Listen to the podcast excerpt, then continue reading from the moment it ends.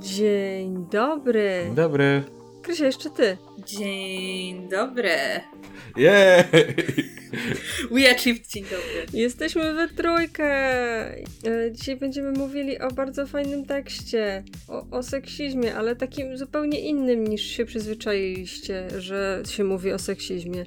Ja w ogóle bardzo lubię ten tekst i to jest chyba moja ulubiona feministyczna rzecz do czytania, jaką znam, bo jest kompletnie z innej strony niż wszystko, co się pisze tak w takim mainstreamie. Jeszcze oprócz tego jest ciekawe. Takie serio i dobrze napisane i dlatego lubię ten tekst, ale zanim przejdziemy do samego omawiania, chciałabym tylko przypomnieć, że macie czas do 1 kwietnia, żeby się przenieść z lewymi papierami, zafollowować, zasubskrybować kanały nasze na Spotify'u i teraz są jeszcze na Podbinie i będą też na Apple Podcast i na Google Podcast, ale na razie nie ma. Do 1 kwietnia będą i wtedy lewe papiery będą po prostu na tych platformach podcastowych osobno. A na YouTubie pozostają tam, gdzie są, nie? Tak, i na naszych mediach społecznościowych też będą połączone nadal. Więc proszę, followujcie, a teraz przejdziemy do właściwej treści. Pani Julia Serrano jest transpłciowa. Jej doświadczenia z transpłciowością się zaczęły od tego, że się długo identyfikowała jako crossdresserka. Długo miała takie, po prostu uchodziła za takiego kobiecego mężczyznę. Przy tym, tak jakby dodatkowo muszę dodać, że jest genetykiem z wykształcenia. Jest genetyczką, jest biolożką, więc jak pisze w innych miejscach książki o różnych rzeczach związanych z hormonami, z takimi fizjologicznymi aspektami płci, to wiedzę ekspercką na ten temat, więc git.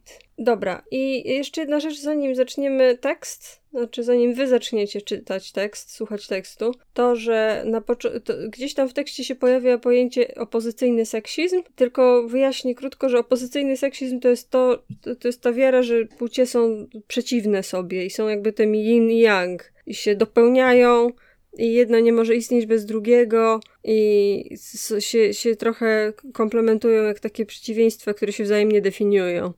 To jest opozycyjny seksizm. Ona to tłumaczy, ale trochę później i może to być trochę takie konfundujące dla niektórych, więc tłumaczy na początku. Tekst jest o tym, że bycie kobietą jest gejowskie. Tak naprawdę to nie. Musicie posłuchać. O czym jest ten tekst, żeby się dowiedzieć, o czym on jest. O tym, że bycie gejem jest kobiece. Tak, bycie gejem jest kobiece. To lecimy z tekściorem. Julia Serrano, Dziewczynka do bicia. Rozdziały 17 i 19. Rozdział 17. Efemimania i ekspresja kobieca. Jeśli zapytasz osoby uprawiające crossdressing o ich opinię na temat tego, dlaczego jest to zjawisko głównie męskie, większość z nich wymieni rażącą rozbieżność między tym, co jest uważane za dopuszczalną i niedopuszczalną ekspresję między płciami.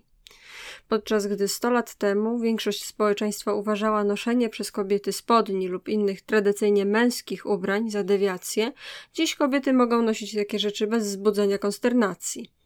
W rzeczywistości osoba o kobiecym ciele musi być ubrana w pełny męski strój, by mogła być uznana za crossdressera, podczas gdy osoba o ciele męskim może zostać uznana za crossdressera, nawet jeśli nosi tylko jeden kobiecy element garderoby, taki jak sukienka lub spódnica. Tak więc liberalizacja norm dotyczących ubioru, której doświadczyły kobiety w ciągu ostatniego stulecia, nie znajduje odzwierciedlenia w przypadku mężczyzn. Podczas gdy wszyscy crossdresserzy są świadomi tego podwójnego standardu, niektórzy błędnie postrzegają to jako formę odwróconego seksizmu, to znaczy, że mężczyznom odmawia się prawa do stroju, które dla kobiet jest oczywistością. Ja natomiast twierdzę, że ten podwójny standard wynika bezpośrednio z tradycyjnego seksizmu. W końcu w dzisiejszych czasach to nie tyle bariera prawna powstrzymuje większość crossdresserów przed włączeniem kobiecych ubrań do ich codziennej garderoby, co bariera klasowa. Ponieważ kobiecość jest postrzegana jako gorsza od męskości, każdy mężczyzna, który wydaje się zniewieściały lub sfeminizowany w jakikolwiek sposób, drastycznie traci status i szacunek w naszym społeczeństwie, o wiele bardziej niż kobiety, które zachowują się chłopięco lub butnie. Ale nie chodzi tylko o to, że mężczyźni, którzy zachowują się kobieco, tracą przywileje wynikające z męskiego uprzywilejowania. Są oni raczej poddawani znacznie większej kontroli publicznej i pogardzie. Dzieje się tak dlatego, że w świecie skoncentrowanym na mężczyznach kobiety, które wyrażają męskość, mogą być postrzegane jako łamiące opozycyjne normy seksistowskie. Ale nie są postrzegane jako wyzwanie dla tradycyjnego seksizmu, to znaczy ich chęć bycia jak mężczyźni jest zgodna z ideą, że męskość jest bardziej ceniona niż kobiecość. Z kolei mężczyźni, którzy wyrażają kobiecość, rzucają wyzwanie zarówno opozycyjnym, jak i tradycyjnym normom seksistowskim, to znaczy ktoś, kto jest gotów zrezygnować z męskości na rzecz kobiecości, bezpośrednio zagraża pojęciu męskiej wyższości, a także idei, że kobiety i mężczyźni powinni być przeciwieństwami. Z moich własnych doświadczeń wynika, że ta obsesja i niepokój związany z męskimi przejawami kobiecości, które nazwałam efemimanią w rozdziale 7 Patologiczna nauka, wykraczają daleko poza krytykę mężczyzn noszących kobiece ubrania. W latach tuż przed moją tranzycją, gdy żyłam jako mężczyzna otwarty i dobrze czujący się z własnymi kobiecymi skłonnościami, regularnie doświadczałam dysforii płciowej z powodu najbardziej trywialnych interakcji z innymi. Niejednokrotnie bywałam pytana o to, czemu mam jaskrawo-czerwoną parasolkę. Czy to parasolka twojej dziewczyny, pożyczona? Pytano mnie również o moją tendencję do dobierania kolorów, koszulek i trampek. Czy to przez przypadek, czy specjalnie je do siebie dobierasz? A dlaczego miałbyś to robić? Innym razem przyjaciółka poprosiła mnie, żebym podtrzymała przez chwilę jej torebkę, a potem zganiła mnie za to, że założyłam ją na ramię. Prosiłam, żebyś ją podtrzymała, nie nosił. Regularnie spotykałam się z dziwnymi spojrzeniami i komentarzami za używanie takich słów jak słodki, uroczy czy fantastyczny w niesarkastyczny sposób. Mam setki takich anegdot.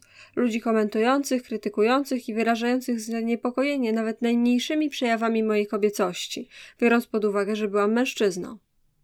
Niestety zauważyłam, że wiele kobiet nie docenia efemimanii jako bardzo realnej i wszechobecnej formy tradycyjnego seksizmu, która w opresyjny sposób ogranicza i podważa kobiecą ekspresję płciową u osób o męskich ciałach. Podczas sesji pytań i odpowiedzi na wydarzeniu związanym z płcią, w którym brałam udział, transpłciowa kobieta wspominała o intensywnym wyśmiewaniu, z jakim może spotkać się mężczyzna za sam fakt założenia różowego krawata. Publiczność składająca się głównie z ludzi, którzy byli socjalizowani jako kobiety, śmiała się z tej uwagi w sposób, który wydawał mi się wysoce niesympatyczny, jakby wierzyli, że hipotetyczny mężczyzna, o którym mowa, cierpiał na jakąś irracjonalną formę męskiej paranoi. Takie myślenie nie tylko nie dostrzega roli, jaką kobiety często odgrywają we wprowadzaniu i propagowaniu efemimanii. W rzeczywistości wszystkie efemimaniakalne uwagi, które opisałam w poprzednim akapicie, zostały wypowiedziane przez kobiety. Ale całkowicie odrzuca dotkliwość tej formy seksizmu. W ciągu moich 5 lat życia jako kobieta, która bardzo rzadko nosi makijaż, która regularnie ubiera się jak chłopczyca, która przez długi czas nie goli nóg ani pach, która klnie jak szewc, która jest bardzo aktywna fizycznie i nie boi się podejmować rzekomo męskich zadań, takich jak używanie narzędzi, podnoszenie ciężkich skrzyń i tym podobne, nie doświadczyłam ani jednego komentarza czy krytyki dotyczącej mojej męskiej ekspresji płciowej, która choćby zbliżyłaby się do poziomu intensywności czy protekcjonalności, jakie regularnie otrzymywałam za moją kobiecą ekspresję w czasach, gdy byłam postrzegana jako mężczyzna. Efemimania nie jest zjawiskiem, który dotyka wyłącznie dorosłych, ale rozpoczyna się już we wczesnym dzieciństwie. Podkreślają to ostatnie badania przeprowadzone przez Emily Kane, która wykazała reakcję rodziców na niezgodność płci u swoich dzieci w wieku przedszkolnym. Kane odkryła, że badani rodzice często zachęcali swoje dzieci płci żeńskiej do niezgodności płci i rzadko reagowali negatywnie, gdy angażowały się w stereotypowo męskie działania. Z drugiej strony, podczas gdy rodzice czasami reagowali pozytywnie, gdy ich dzieci płci męskiej angażowały się w stereotypowo kobiece działania, zwłaszcza z umiejętnościami domowymi, opieką i empatią, inne działania związane z tym, co Kane nazwała ikonami kobiecości, takie jak noszenie różowych lub dziewczęcych ubrań, chęć malowania paznokci, wyrażanie zainteresowania tańcem, baletem lub lalkami Barbie, spotykały się z negatywnymi reakcjami zarówno ojców, jak i matek, a także rodziców różnej rasy, klasy ekonomicznej i orientacji seksualnej. Wiele z konsekwencji tej ogólnospołecznej efemimanii zostało opisanych w książce Czynnik leszcza – przepaści płciowe, święte wojny i polityka niepewnej męskości Stevena Ducata. Ducat opisuje, w jaki sposób femimania kształtuje męski rozwój i procesy myślowe i przytacza badania, które pokazują, że kobiecy chłopcy są postrzegani znacznie bardziej negatywnie i znacznie częściej zgłaszają się na psychoterapię niż męskie dziewczęta. Jak wyjaśnia Ducat, nie sądzę, by nie doceniano szkód wyrządzonych dziewczętom i kobietom przez reżim patriarchalnych norm płciowych, mówiąc, że mężczyźni doświadczają pewnych ograniczeń i konfliktów, z których kobiety, z kilkoma ważnymi wyjątkami, są w dużej mierze zwolnione. W szczególności chłopcy od wczesnych lat uczą się, że zachowania związane z płcią odmienną stanowią tabu, często egzekwowane z przewidywalną surowością przez rodzinę, rówieśników i całe społeczeństwo. Na przykład w przeciwieństwie do dziewczynek, chłopcy, którzy bawią się zabawkami innej płci, starają się to ukryć przed innymi. Bardzo przypomina mi to moje własne doświadczenia jako chłopca. Niektóre z moich najwcześniejszych wspomnień z dzieciństwa, około 5 i 6 roku życia, dotyczą cenzurowania własnych myśli, zachowań i pragnień, ponieważ obawiałam się, że doprowadzą one do tego, że będę postrzegana przez innych jako kobieca. Doskonale pamiętam, jak z niepokojem opisywałam wszystko, co miało związek z dziewczynami, jako obrzydliwe albo głupie, nie z powodu silnych, negatywnych uczuć, jakie miałam, ale dlatego, że byłam świadoma, że oczekuje się ode mnie takiego nastawienia do wszystkiego, co kobiece. W pierwszej klasie, kiedy koleżanka zaprosiła mnie na swoje przyjęcie urodzinowe, ukryłam zaproszenie, ponieważ wstydziłam się, że zostałam zaproszona na przyjęcie dziewczynki.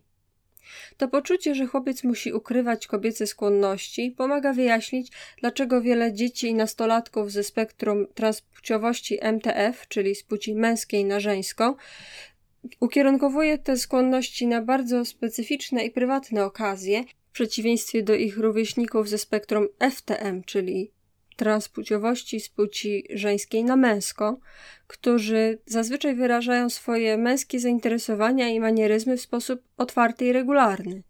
Innymi słowy, efemimania zmusza wiele dzieci i nastolatków ze spektrum MTF do rozwijania ścisłych podziałów pomiędzy trybem chłopca, to znaczy publicznym, i trybem dziewczyny, to znaczy prywatnym. Takie rozróżnienia często utrzymują się w dorosłym życiu i są zazwyczaj uważane za znak rozpoznawczy tożsamości crossdressera.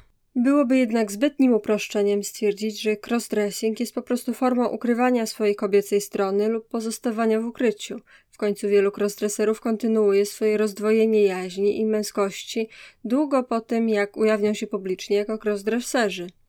Aby w pełni zrozumieć dychotomię trybu chłopca i trybu dziewczyny oraz fascynację kobiecymi ubraniami, która jest typowa dla doświadczenia crossdressingu MTF, musimy najpierw wziąć pod uwagę, jak marginalizacja kobiet w naszym społeczeństwie wpływa na tych, którzy zostali wychowani jako mężczyźni.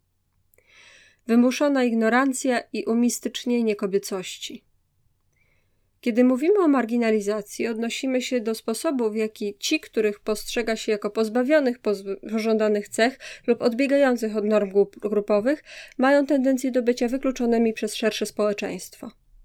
Jeden z najbardziej przejrzystych opisów marginalizacji, jaki czytałam, pochodzi z książki Bell Hooks Teoria feministyczna z marginesu do centrum, w której skupia się ona na tym, jak większość prominentnych feministek lat 60. i 70. ubiegłego wieku miała tendencję do ignorowania punktów widzenia i obaw kobiet z marginesu ekonomicznego i rasowego, takich jak ona sama.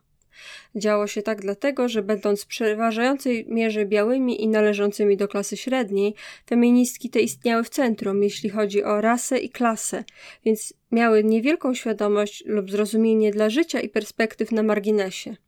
Jednak odwrotna sytuacja nie ma miejsca. Ludzie z marginesu muszą rozumieć życie w centrum, by przetrwać. Jak wyjaśnia Hooks, żyjąc tak jak my, na krawędzi, rozwinęliśmy szczególny sposób postrzegania rzeczywistości. Patrzyliśmy zarówno z zewnątrz, jak i od wewnątrz. Skupialiśmy naszą uwagę zarówno na centrum, jak i na marginesie. Rozumieliśmy jedno i drugie. Chociaż Hooks odnosi się tutaj do swoich doświadczeń związanych z dorastaniem jako osoba kolorowa w Białej Ameryce, jej obserwacje dotyczące marginesów i centrów z łatwością odnieść do innych kwestii klasowych, np. te, które są marginalizowane z powodu bycia lesbijkami, zazwyczaj doskonale rozumieją założenia i doświadczenia heteroseksualnego centrum. W końcu dorastają w przeważająco heteroseksualnym świecie i nieustannie muszą poruszać się po heteroseksualnych założeniach innych ludzi. W przeciwieństwie do nich większość heteroseksualistów rozumie bardzo niewiele na temat lesbijek i kultury lesbijskiej, ponieważ wiedza ta była systematycznie wykluczana z dominującego społeczeństwa. Podobnie, podczas gdy ja rozumiem kulturę cispłciową, ponieważ zostałam wychowana jako osoba cispłciowa i ogólnie przyjmuje się, że nią jestem, większość osób cispłciowych ma tendencję do wyjątkowo ograniczonego rozumienia transpłciowości. Ważne jest, by zauważyć, że brak zrozumienia, jakie ci z centrum mają dla tych z marginesu, nie wynika wyłącznie z ich braku ekspozycji, jak na przykład fakt, że nigdy nie byli w lesbijskim barze lub na transseksualnej grupie wsparcia. To raczej niewiedza na temat osób z marginesu jest często wymuszana przez centrum. Na przykład, jeśli heteroseksualna kobieta zdecydowałaby się pójść do lesbijskiego baru, gdzie miałaby okazję dowiedzieć się więcej o lesbijkach i ich perspektywach, ryzykuje, że jej heteroseksualni przyjaciele i członkowie rodziny założą, że jest lesbijką. Innymi słowy, sama ryzykuje marginalizację. Podobnie jeśli heteroseksualny mężczyzna kupiłby książkę na temat transpłciowości, na przykład tę książkę, inni mogliby podejrzewać, że jest on ukrytym transseksualistą lub że ugania się za transwestytami. Nieustanna groźba ostracyzmu skierowana w stronę osób, które wykazują choćby najmniejsze zainteresowanie kulturami i perspektywami marginesu, tworzy w centrum wymuszaną ignorancję wobec tych, którzy znajdują się na marginesie. Można śmiało powiedzieć, że pomimo tego, że stanowimy ponad połowę populacji, kobiety są marginalizowane w naszym skoncentrowanym na mężczyznach społeczeństwie. Widać to nie tylko w niedoreprezentowaniu kobiet na politycznych, ekonomicznych i medialnych stanowiskach władzy, ale także w sposobie, w jaki praktycznie wszystko, co kojarzy się z kobiecością lub byciem kobietą, zazwyczaj jest spychane do osobnej kategorii. W mediach historie stworzone przez mężczyzn i z męskimi bohaterami są postrzegane jako uniwersalne, podczas gdy te stworzone przez kobiety i z kobiecymi bohaterami są często relegowane do osobnego gatunku. Literatura kobieca, chick flicks itd. Gdy mówi się o sporcie, oczywiste jest, że ma się na myśli ligi męskie, chyba że nazwa sportu poprzedzona jest słowem kobiet. Do niedawna większość badań medycznych, które badały ogólne problemy zdrowotne, była prowadzona na mężczyznach, a do dziś specyficzne problemy zdrowotne kobiet są zazwyczaj usuwane z medycyny ogólnej i umieszczane w ich własnych kategoriach, takich jak ginekologia czy położnictwo. Ponieważ nasze społeczeństwo koncentruje się na męskości, większość mężczyzn jest w stanie przetrwać w życiu bez zrozumienia lub docenienia kobiecych doświadczeń i perspektyw. W przeciwieństwie do nich kobiety muszą być w stanie poznać zarówno kobiece, jak i męskie perspektywy, by z powodzeniem poruszać się w społeczeństwie. W rzeczywistości na wiele sposobów kobiety w naszej kulturze są wręcz zachęcane do lepszego zrozumienia aspektów męskości, by lepiej wypełniać rolę, jaką często oczekuje się od nich jako opiekunek rodzinnych dla męskich partnerów i dzieci. Jednym z przykładów jest to, że w czasopismach dla kobiet pojawiają się artykuły o tytułach takich jak Seks, którego on pragnie, które oferują porady na temat tego, czego rzekomo pragną mężczyźni, podczas gdy większość czasopism kierowanych do mężczyzn jest całkowicie pozbawiona jakichkolwiek informacji mających na celu rzucenie światła na kobiece perspektywy lub pragnienia. Z powodu wymuszonej ignorancji ci, którzy są socjalizowani jako mężczyźni, zazwyczaj kończą na umistycznianiu kobiecości. Co oznacza, że rozwijają sensacyjną i tabuizowaną ciekawość kobiecości, podobną do tej, jaką wielu heteroseksualistów rozwija wobec homoseksualizmu, albo jaką osoby cispłciowe rozwijają wobec transpłciowych. Dziewczęta i kobiety stają się nagle niemożliwymi do rozwikłania istotami, z którymi mężczyźni nie są w stanie się identyfikować ani odnosić się do nich. Choć można by pokusić się o stwierdzenie, że odwrotność też jest prawdą, w końcu obie płcie narzekają na niemożliwość zrozumienia drugiej, to z mojego doświadczenia wynika, że większość kobiet jest w stanie i chce tymczasowo postawić się w sytuacji mężczyzn. Uderzyło mnie na przykład, jak często kobiety krzywią się na widok zdjęć mężczyzn kopanych w krocze lub słysząc historie o mężczyznach, którzy dostali obrażeń genitaliów, mimo że same nigdy nie miały męskich genitaliów. Dla kontrastu, nigdy nie widziałam mężczyzny, który miałby podobną reakcję słysząc o odwzajemnionych relacjach kobiet, takich jak historie o okaleczaniu kobiecych genitaliów. Podobnie podczas gdy większość kobiet zdaje się rozumieć, w jaki sposób mężczyźni odczuwają przyjemność za pomocą swoich penisów, mężczyźni wydają się dziwnie niezdolni do wyobrażenia sobie, jak to jest być odbiorcą kobiecej stymulacji seksualnej. Widać to wyraźnie w komentarzach, które słyszałam u mężczyzn, że gdyby mieli piersi lub kobiece genitalia, pieściliby się cały czas, tak jakby jedyną przyjemnością, do której mogliby się odnieść, było uczucie dotykania kobiecych części ciała z zewnątrz. Umistycznienie kobiet skupia się nie tylko na kobiecych ciałach, ale także na kobiecej ekspresji płciowej. Mężczyźni często opisują kobiety jako czarujące, tajemnicze albo posiadające zdolność rzucenia na nie uroku. Innymi słowy, relegują oni kobiecość do sfery nadprzyrodzonej, z definicji nienaturalnej i niemożliwej do zrozumienia. Prawdopodobnie żaden aspekt kobiecości nie jest bardziej umistyczniony niż kobiece ubrania, które często podkreślają kobiecą seksualność i które są zaprojektowane w kolorze, fakturze i stylu tak, by różniły się znacznie od męskich, aż po guziki koszul i spodni, które wygodnie są po przeciwnej stronie. Podczas gdy wymuszona ignorancja i wynikające z niej umistycznienie kobiecości i bycia kobietą jest zjawiskiem wszechobecnym, wyraźnie dotyka ona różne jednostki w różnym stopniu. Steven Ducat stawia tezę, że ci chłopcy, którzy są najzacieklej uczeni dezawuowania kobiecości w sobie, przejawiają ogólnie najbardziej mizoginistyczne postawy. Ma to sens, jeśli weźmiemy pod uwagę fakt, że wymuszona ignorancja i umistycznienie działają na rzecz dehumanizacji tych, którzy są kobiecy i kobiecości, umożliwiając w ten sposób pewnym mężczyznom seksualne uprzedmiotowienie, umolestowanie i jawne wykorzystywanie członków tych grup bez doświadczenia jakichkolwiek uczuć empatii czy wyrzutów sumienia. Z drugiej strony ci chłopcy, którym daje się swobodę wyrażania pełnego zakresu ekspresji płciowej i którzy są zachęcani do słuchania, szanowania i odnoszenia się do kobiet w swoim życiu, mogą uniknąć intensywnej, wymuszonej ignorancji, z jaką spotykają się inni mężczyźni. Ponadto, jak każda forma socjalizacji w dzieciństwie, wymuszona niewiedza może zostać przezwyciężona w późnym życiu, gdy człowiek lepiej rozumie kobiety lub gdy czuje się bardziej komfortowo z kobiecą ekspresją zarówno u siebie, jak i u innych. Rozdział 19. Przywrócić kobiecość w feminizmie. Pamiętam, jak jeszcze na studiach, kiedy byłam co prawda dość naiwna w kwestii polityki płci, ktoś zapytał moją przyjaciółkę, czy uważa się za feministkę. Zdziwiłam się, gdy usłyszałam odpowiedź nie. Przecież z pewnością wydawała mi się feministką, była niezależna, inteligentna, nastawiona na karierę, popierała prawa reprodukcyjne kobiet, regularnie stawała w swojej obronie i doskonale zdawała sobie sprawę z rozbieżności między tym, jak niektórzy wykładowcy traktowali ją, a tym, jak traktowali jej męskich kolegów. Gdy zapytano ją, dlaczego nie identyfikuje się jako feministka, powiedziała: lubię być dziewczyną. Dalej wyjaśniła, że cieszy się, a nawet czuje się wzmocniona przez bycie kobietą. A z jej doświadczenia wynika, że ci, którzy otwarcie przyjmowali etykietkę feministki, często wykazywali protekcjonalną postawę wobec jej kobiecości.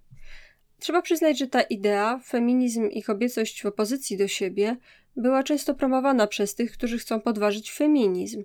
Od kilku dekad przeciwnicy feminizmu próbują zniechęcić kobiety do tego ruchu, powtarzając dwa pozornie sprzeczne hasła, że feministki nienawidzą mężczyzn, czytaj są homoseksualne, a jednocześnie chcą być mężczyznami, czytaj są męskie. Choć nie można nie doceniać negatywnego wpływu tej antyfeministycznej propagandy na odwracanie się kobiecych i heteroseksualnych kobiet od feminizmu, wyrządzilibyśmy sobie wielką niedźwiedzią przysługę, gdybyśmy nie uznali faktu, że wiele feministek same propagują ideę, że kobiecość jest sztuczna i niekompatybilna z feminizmem. Ta antyfeministyczna tendencja może stanowić największy błąd taktyczny ruchu feministycznego. Najwyższy czas, byśmy naprawiły ten błąd, celowo przywracając kobiecość do feminizmu. Pochodzenie kobiecości. Zanim będziemy mogli zaangażować się w dogłębną dyskusję na temat kobiecości, musimy najpierw dokładnie zdefiniować to słowo. W swoim najszerszym znaczeniu kobiecość odnosi się do zachowań, manier, a zainteresowań i sposobów prezentowania siebie, które są typowo kojarzone z osobami płci żeńskiej. Zatem pierwszą rzeczą, którą musimy przyznać, jest to, że kobiecość jest zbiorem heterogenicznych cech.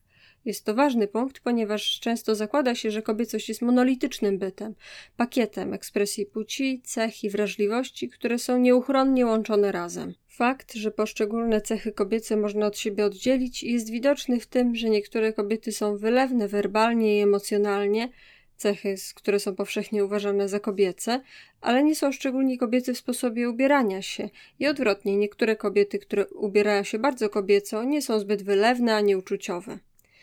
Jeszcze inne kobiety wykazują obie lub żadną z tych cech. Należy również wspomnieć, że te i inne kobiece cechy nie są unikalne dla kobiet, ponieważ poszczególni mężczyźni mogą je wykazywać i często wykazują.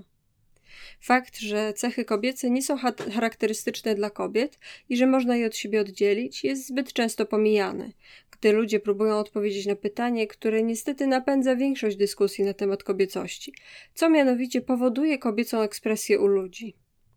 Ci, którzy chcą naturalizować kobiecość, często opisują cechy kobiece tak, jakby były one połączone w jeden biologiczny program, który jest inicjowany tylko u genetycznych samic.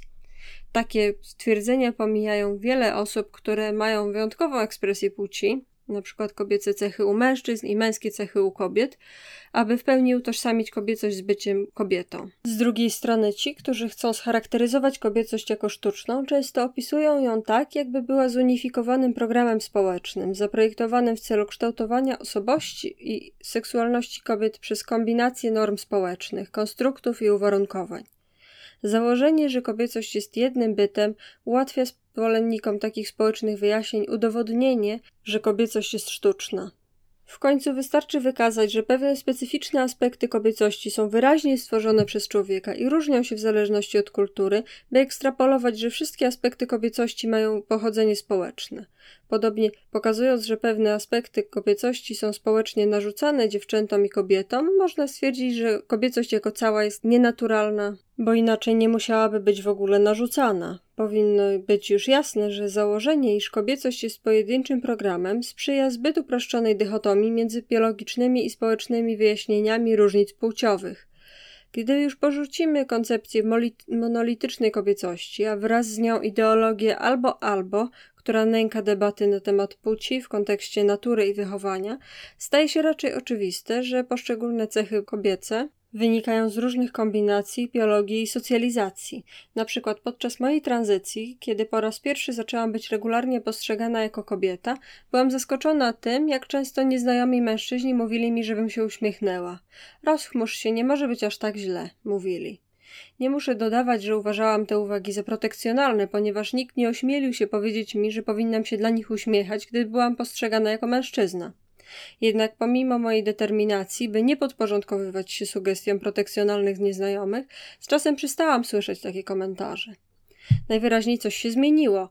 Może na poziomie nieświadomym nauczyłam się po prostu więcej uśmiechać, nie zdając sobie z tego sprawy. A może miało to związek z innym mechanizmem obronnym, którego nauczyłam się od życia jako kobieta. Nawiązywanie kontaktu wzrokowego z nieznajomymi rzadziej niż wtedy, kiedy byłam mężczyzną, co znacznie zmniejszyło liczbę zaczepiających mnie obcych mężczyzn. Zachowania te, które często są uważane za kobiece, ponieważ przejawiają je głównie kobiety, wydają się być nieświadomą reakcją na torowanie swojej drogi w świecie jako kobieta. Innymi słowy, wydają się one przede wszystkim mieć społeczne pochodzenie. Inne aspekty kobiecości, które mają wyraźnie pochodzenie społeczne, obejmują to, co nazywam kobiecą modą, to znaczy cechy, które dopiero niedawno zaczęły być kojarzone z kobiecością lub ją symbolizować. Na przykład w dzisiejszych czasach ludzie często postrzegają szczupłość jako cechę kobiecą, podczas gdy we współczesnej kulturze zachodniej kobiecość i szczupłość stały się niemal synonimami. W minionych epokach za ideał kobiecości uważano kobiety o pełniejszych kształtach. Podobnie dziś większość z nas dorasta w przekonaniu, że różowy jest bez wątpienia najbardziej kobiecym kolorem, jednak na początku XX wieku ludzie częściej kojarzyli kolor różowy z chłopcami, a niebieski z dziewczynkami. Podczas gdy niektóre kobiece cechy są w przeważającej mierze pochodzenia społecznego, inne wydają się być w znacznym stopniu uwarunkowane biologicznie. Jedną z biologicznych cech kobiecości jest bycie w kontakcie z własnymi emocjami. Praktycznie wszystkie osoby transpłciowe przechodzące w kierunku MTF zgłaszają zwiększoną intensywność w sposobie przeżywania emocji, gdy zaczynają przyjmować estrogen. Ci w kierunku FTM zgłaszają odwrotny efekt po przyjęciu testosteronu. Tak więc intensywność emocjonalna zdecydowanie ma podstawy biologiczne, jako że jest w dużym stopniu zależna od poziomu hormonów w wieku dojrzałym. Oczywiście kobiece cechy, które wynikają z naszego dorosłego hormonalnego profilu, są stosunkowo łatwe do zaklasyfikowania jako biologiczne, ponieważ mogą doświadczyć odpowiednich zmian samodzielnie przez terapię hormonalną. W przeciwieństwie do tego inne kobiece cechy, które mają biologiczny wkład, takie jak te, które mogą być budowane w nasze mózgi od urodzenia, są trudniejsze do rozpoznania. Dwa możliwe przykłady to kobiece preferencje estetyczne i sposoby wyrażania siebie. Dowodem na to, że tendencje mogą być wrodzone, jest fakt, że pojawiają się one zazwyczaj bardzo wcześnie w dzieciństwie i często w sprzeczności z socjalizacją, zarówno u dzieci, których rodzice starają się wychowywać w sposób jednopłciowy lub neutralny płciowo, jak i u chłopców, u których rodziny aktywnie i agresywnie odsuwają ich od kobiecej ekspresji. Wskazuje to na fakt, że niektóre aspekty kobiecej ekspresji werbalnej i estetycznej poprzedzają i lub przewyższają socjalizację płciową. Co więcej, fakt, że niektóre kobiece dzieci uznawane za chłopców często nadal wyrażają te wyjątkowe cechy w dorosłym życiu, mimo że przez całe życie były warunkowane społecznie w sposób przeciwny, pokazuje, że cech tych nie da się adekwatnie wyjaśnić mechanizmami społecznymi. Podczas gdy kobieca ekspresja werbalna i estetyczna z pewnością może być kształtowana lub wyolbrzymiana przez siły społeczne, twierdzę, że te cechy są również napędzane przez wewnętrzne i głęboko zakorzenione skłonności, które prawdopodobnie wynikają z biologii. Biorąc pod uwagę sposób, w jaki esencjaliści płci zniekształcili biologię, by uzasadnić seksistowskie zachowania i normy, rozumiem, dlaczego niektóre feministki wahają się przed przyznaniem, że biologia odgrywa jakąkolwiek rolę w wytwarzaniu lub przyczynianiu się do behawioralnych różnic między płciami. Jednak pomysł, że różnice między płciami wynikają wyłącznie z socjalizacji i norm społecznych, jest wysoce problematyczny, ponieważ zakłada, że nasze umysły są czystymi tablicami bez żadnych wewnętrznych lub instynktownych tendencji płciowych lub seksualnych. Przypomina to poglądy głoszone przez skrajnych behawiorystów, takich jak Skinner, którzy twierdzili, że istoty ludzkie są jedynie produktami ich społecznego uwarunkowania. Takie poglądy zostały od tego czasu gruntownie obalone przez inne prace z dziedziny psychologii i biologii.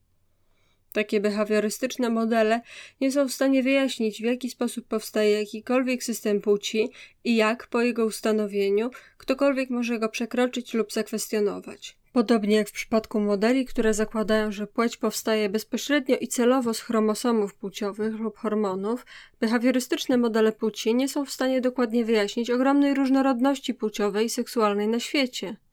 Choć wierzę, że pewne aspekty kobiecości mają podłoże biologiczne, byłoby głupotą dla kogokolwiek zakładać, że może w pełni oddzielić to, co społeczne, od tego, co biologiczne. Zakładać, że może dokładnie wiedzieć, jakie biologiczne ścieżki leżą u podstaw kobiecych i męskich zachowań, lub twierdzić, że wie, dlaczego lub jak one ewoluowały. Biorąc pod uwagę przytłaczającą liczbę zmiennych społecznych, każdy badacz, który twierdzi, że podchodzi do ludzkiej ekspresji płciowej z czysto biologicznej perspektywy, uprawia raczej spekulacje niż naukę. Co więcej, odrzucam wyrafinowane biologiczne modele płci, które są często proponowane w pop-psychologii, pop-nauce, a które często naiwnie przedstawiają geny, hormony i neurony tak, jakby były przełącznikami, które po prostu włącza się u jednej płci, a wyłącza u drugiej. W rzeczywistości te aspekty biologii są skomplikowanie regulowane i w znacznym stopniu zależą od unikalnych uwarunkowań genetycznych i środowiskowych danej osoby. Dotyczy to w szczególności mózgu, gdzie struktura neuronów, połączenia i aktywność ulegają ciągłym zmianom i modyfikacjom w odpowiedzi na nowe doświadczenia. Biologia nieuchronnie wytwarza u ludzi szerokie spektrum potencjalnych kombinacji tendencji behawioralnych, co sprawia, że spektrum to jest zgodne z ogromną naturalną różnorodnością, jaką obserwujemy w ludzkiej ekspresji płci. Seksistowskie interpretacje kobiecości. W pozostałej części tego rozdziału, kiedy odnoszę się do kobiecości lub kobiecych cech, należy rozumieć, że mówię o heterogenicznym, niespecyficznym dla kobiet zbiorze cech, z których każda ma unikalne biologiczne i lub społeczne pochodzenie. W rzeczywistości jedyną cechą wspólną dla wszystkich kobiecych cech jest to, że wszystkie one są kojarzone z kobietami, choć nie tylko z nimi. Ten punkt staje się bardzo istotny, gdy zaczniemy rozważać, jak ludzie interpretują kobiece cechy. W rzeczy samej toczące się i gorąco dyskutowane debaty na temat tego, czy kobiecość i męskość mają pochodzenie biologiczne czy społeczne, służyły moim zdaniem przede wszystkim odwróceniu uwagi od o wiele ważniejszej kwestii, mianowicie jakie znaczenia, symbolikę i konotacje przypisujemy różnym przejawom płci. chociaż nie zgadzam się z tym poglądem, że ekspresja płciowa sama w sobie ma całkowicie społeczne pochodzenie, uważam, że sposób, w jaki postrzegamy i przypisujemy wartości kobiecym i męskim zachowaniom jest przede wszystkim, jeśli nie wyłącznie, sprawą społeczną. W naszej kulturze skoncentrowanej na mężczyznach dwie siły najczęściej kształtują nasze interpretacje kobiecości, jak również męskości – seksizm opozycyjny i tradycyjny. Seksizm opozycyjny funkcjonuje w celu legitymizacji kobiecej ekspresji u kobiet i delegitymizacji kobiecej ekspresji u mężczyzn i vice versa dla męskości. Tak więc, choć wszyscy ludzie są zdolni do wyrażenia cech kobiecych, seksizm opozycyjny zapewnia, że taka ekspresja będzie naturalna, gdy jest wyrażana przez kobiety, a nie naturalna, gdy jest wyrażana przez mężczyzn. Oprócz tworzenia wrażenia, że kobiecość kobiety jest prawdziwa i właściwa, podczas gdy kobiecość mężczyzny jest fałszywa i niewłaściwa, seksizm opozycyjny może wpływać także na odgrywanie ekspresji płci. Wyjątkowe formy ekspresji płci są w naszej kulturze regularnie odrzucane, a nawet piętnowane, co może skłaniać niektórych ludzi do ukrywania lub ograniczania swoich odmiennych od płci zachowań, co jeszcze bardziej wyolbrzymia zakładane pozorne różnice między obiema płciami. W ten sposób seksizm opozycyjny tworzy założenie, że cechy kobiece, które występują u przedstawicieli obu płci, są nieuchronnie związane z kobiecą biologią, a zatem i ze sobą nawzajem. Tradycyjny seksizm funkcjonuje po to, by kobiecość i męskość wydawały się podrzędne w stosunku do męskości i męskich cech. Osiąga się to na wiele sposobów. Na przykład kobiecym atrybutom regularnie przypisuje się w naszym społeczeństwie negatywne konotacje i znaczenia. Przykładem tego jest sposób, w jaki bycie w kontakcie z emocjami i wyrażanie ich jest regularnie wyśmiewane w naszym społeczeństwie, podczas gdy ta cecha nie ma praktycznie nic wspólnego ze zdolnością rozumowania lub logicznego myślenia. W opinii publicznej bycie emocjonalnym stało się synonimem bycia irracjonalnym. Innym przykładem jest to, że pewne dążenia i zainteresowania, które są uważane za kobiece, takie jak plotkowanie lub dekorowanie, są często określane jako frywolne, podczas gdy męskie zainteresowania, nawet te, które służą wyłącznie funkcjom rekreacyjnym, takim jak sport, na ogół unikają takiej trywializacji. Oprócz przypisywania cechom kobiecym znaczenia podrzędnego, tradycyjny seksizm stwarza również wrażenie, że pewne aspekty kobiecości istnieją dla przyjemności lub korzyści mężczyzn. Weźmy na przykład troskę o innych lub chęć niesienia im pomocy, podczas gdy ci, którzy posiadają tę cechę empatii lub altruizmu, często wyrażają ją w stosunku do wszystkich rodzajów istot, np. dzieci i dorosłych, obcych i przyjaciół, zwierząt i ludzi. U kobiet jest ona często przekształcana w macierzyńsko-pielęgnacyjną cechę, która powinna być skierowana przede wszystkim do rodziny. W ten sposób ta na wskroś ludzka cecha została przekręcona w oczekiwaniu, że naturalnym obowiązkiem kobiet jest opiekowanie się swoimi męskimi partnerami i dziećmi oraz wykonywanie większości obowiązków rodzinnych i domowych. Innym przykładem tego zjawiska jest sposób, w jaki kobieca autoprezentacja jest często przedstawiana w taki sposób, jakby istniała wyłącznie po to, by skusić lub przyciągać mężczyzn.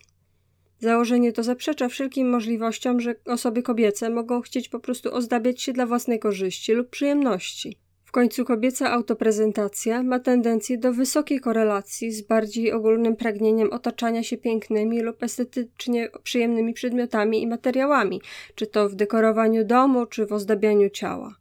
Pomysł, że cecha ta istnieje głównie po to, by wzbudzać zainteresowanie mężczyzn, wydaje mi się bardzo mało prawdopodobny, jako że większość heteroseksualnych mężczyzn, których znam, wydaje się raczej niezainteresowana sposobem, w jaki urządzone są ich domy, a często są zupełnie nieświadomi, gdy ich partnerki zmieniają stroje lub fryzury. Można śmiało powiedzieć, że większość heteroseksualnych mężczyzn jest o wiele bardziej zainteresowana fizycznymi ciałami kobiet niż ubraniami i akcesoriami, które je zakrywają. Pomysł, że kobieca autoprezentacja istnieje przede wszystkim po to, by przyciągać heteroseksualnych mężczyzn, jest dodatkowo podważany przez fakt, że lesbijki femme ubierają się w kobiecy sposób, pomimo że nie są zainteresowane przyciąganiem mężczyzn.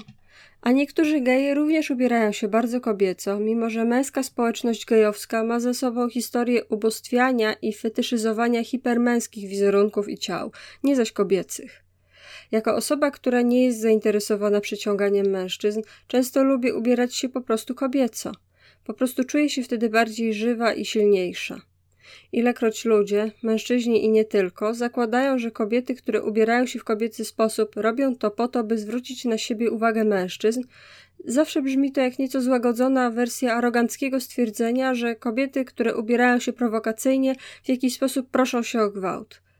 Najwyraźniej to idea, że kobieca autoprezentacja istnieje dla korzyści mężczyzn, jest im opresyjna dla kobiet, a nie same akty autoprezentacji. Kwestia kobiecej autoprezentacji przywołuje również inny sposób, w jaki cechy kobiece są podważane. Są one często przedstawiane jako zależne od męskości i męskich cech. Ten sentyment wydaje się rzutować na praktycznie wszystkie aspekty kobiecości. Można to dostrzec w sposobie, w jaki mężczyźni często są przedstawiani jako obrońcy kobiet, albo dlatego, że są zazwyczaj silniejsi fizycznie, albo dlatego, że kobiety są postrzegane jako emocjonalnie słabe. Stereotypowy i mityczny obraz damy w opałach, która potrzebuje męskiego mężczyzny, by ją uratował, wydaje się nadawać aurę bezradności, kruchości i bierności praktycznie wszystkim aspektom kobiecości i kobiecej seksualności. Takie konotacje zdają się silnie wpływać nie tylko na materialność, ale i na symbolikę niektórych kobiecych strojów. Pomagają również rozwijać mentalność drapieżnika, zwycięzcy w odniesieniu do seksualności, gdzie kobiecość jest mylona z byciem seksualnie otwartą i pasywną, podczas gdy męskość jest synonimem penetracji i agresywnej seksualności. To oczywiście zaprzecza rzeczywistości, w której kobiety są często inicjatorkami seksu i w której obie strony są niezmiennie aktywne podczas aktu seksualnego. Fakt, że bezradność, kruchość i pasywność są jedynie znaczeniami ulegającymi projekcji na kobiece ciała i kobiece ekspresje, a nie cechami, które są wbudowane w kobiecość, staje się oczywisty, gdy wyobrazimy sobie, co by się stało, gdybyśmy zamiast koncentrować nasze przekonania na temat seksu heteroseksualnego wokół idei, że mężczyzna penetruje kobietę, powiedzieli, że pochwa kobiety konsumuje czy pożera penisa mężczyzny. Stworzyłoby to zupełnie inny zestaw skojarzeń, ponieważ kobieta stałaby się aktywną inicjatorką, a mężczyzna byłby stroną bierną i otwartą. Można łatwo dostrzec, jak mogłoby to prowadzić do postrzegania mężczyzn i męskości jako zależnych od kobiecości i istniejących dla ich dobra. Podobnie, gdybyśmy myśleli o kobiecych cechach bycia wylewnym i emocjonalnym, nie jako o znakach braku bezpieczeństwa czy zależności, ale jako o śmiałych aktach autoekspresji. Wówczas męski ideał silnego i cichego typu mógłby stać się nagle nieśmiały i niepewny w porównaniu z nim. Błędne przekonanie, że kobiecość jest z natury bezradna, krucha i zależna, irracjonalna, frywolna itd., prowadzi do powszechnego założenia, że tych, którzy wyrażają kobiecość, nie należy traktować poważnie i że nie mogą być postrzegani jako prawomocne autorytety. Choć takie założenia regularnie podważają kobiecość osób obu płci, często mają one większy wpływ na kobiety, ponieważ tradycyjny seksizm wymierzony jest w kobiece ciała, jak również w kobiecą ekspresję, a także dlatego, że tradycyjny i opozycyjny seksizm wpływają na siebie razem, stawiając kobiety w podwójnym kłopocie. Jeśli kobieta zachowuje się kobieco, będzie delegitymizowana przez tradycyjny seksizm, a jeśli zachowuje się męsko, będzie delegitymizowana przez seksizm opozycyjny. Feministyczne interpretacje kobiecości. Zajmę się teraz różnymi sposobami, w jakie współczesne feministki zareagowały na seksistowską dewaluację kobiecości w społeczeństwie. Dla celów tej dyskusji skupię się na dwóch szerokich tendencjach w feminizmie, które nazywam feminizmem jednostronnym i feminizmem dekonstrukcyjnym. Skupiając się tylko na tych dwóch ogólnych nurtach, nie jest moim zamiarem zatarcie znaczących różnic, które wyróżniały poszczególne gałęzie feminizmu, które dały razem początek tym nurtom, ani też ignorowanie innych gałęzi feminizmu, które nie mieszczą się w tych nurtach. Moim głównym celem tego schematu kategoryzacji jest raczej ilustrowanie dwóch głównych tendencji w feministycznym spojrzeniu na kobiecość. Kilka z najbardziej wpływowych gałęzi feminizmu, które powstały w latach 60. i 70. XX wieku, można opisać jako podpadające pod parasol jednostronnego feminizmu. W tym sensie, że postrzegały one seksizm jako prosty przypadek kobiet uciskanych przez mężczyzn. Jednym z kanonicznych pism jednostronnego feminizmu jest Mistyka kobiecości Betty Friedan, która koncentruje się na poczuciu braku satysfakcji, jakie dotknęło wiele kobiet z klasy średniej w latach 50. i 60. ubiegłego wieku, gdy porzuciły karierę zawodową, by zostać gospodyniami domowymi i zakładać rodziny. Friedan używa sformułowania Zygmunta Freuda, mistyka kobiecości, by opisać popularne wówczas przekonanie, że kobiety mogą być szczęśliwe tylko wtedy, gdy w pełni zanurzą się w kobiecości. Friedan omawia kobiecość w odniesieniu do tego, co nazywa pułapką gospodyni domowej. Oczekiwania, że kobiety z klasy średniej powinny stać się pełnoetatowymi gospodyniami domowymi, roli, która według niej tłumiła emocjonalny i intelektualny rozwój kobiet. Aby udowodnić, że kobiecość jest pułapką, a nie czymś, do czego wiele kobiet naturalnie dąży, Friedan poświęca dużą część książki na omówienie sposobów, w jakie firmy, reklamodawcy, media, psychiatria i inni aktywnie manipulują kobietami, by kupowały kobiece atrybuty. Mistyka kobiecości była książką dość wąsko skoncentrowaną, ponieważ dotyczyła tylko kwestii, które miały wpływ na amerykańskie kobiety z klasy średniej, a także tych aspektów kobiecości, które są związane z pułapką kury domowej. Pomogła ona jednak wzmocnić koncepcję, która pojawiała się wielokrotnie w jednostronnym feminizmie, że kobiecość, lub przynajmniej niektóre jej aspekty, jest sztucznym, stworzonym przez człowieka wybiegiem, mającym na celu powstrzymanie kobiet przed osiągnięciem ich pełnego potencjału. Patrząc na jednostronne pisma feministyczne, można zauważyć, że seksizm jest często opisywany jako wynikający z patriarchalnego systemu, który utrzymywał kobiety w opresji poprzez dwie związane ze sobą praktyki. Nakładanie umniejszających znaczeń i założeń na ciała kobiet oraz przymuszanie kobiet do kobiecości. Program, który był postrzegany jako z natury dławiący i który sprzyjał lub był produktem podporządkowaniu kobiet mężczyznom. W ten sposób jednostronne feministki postrzegały opozycyjny seksizm, z którym borykały się kobiety, jako część tradycyjnego seksizmu.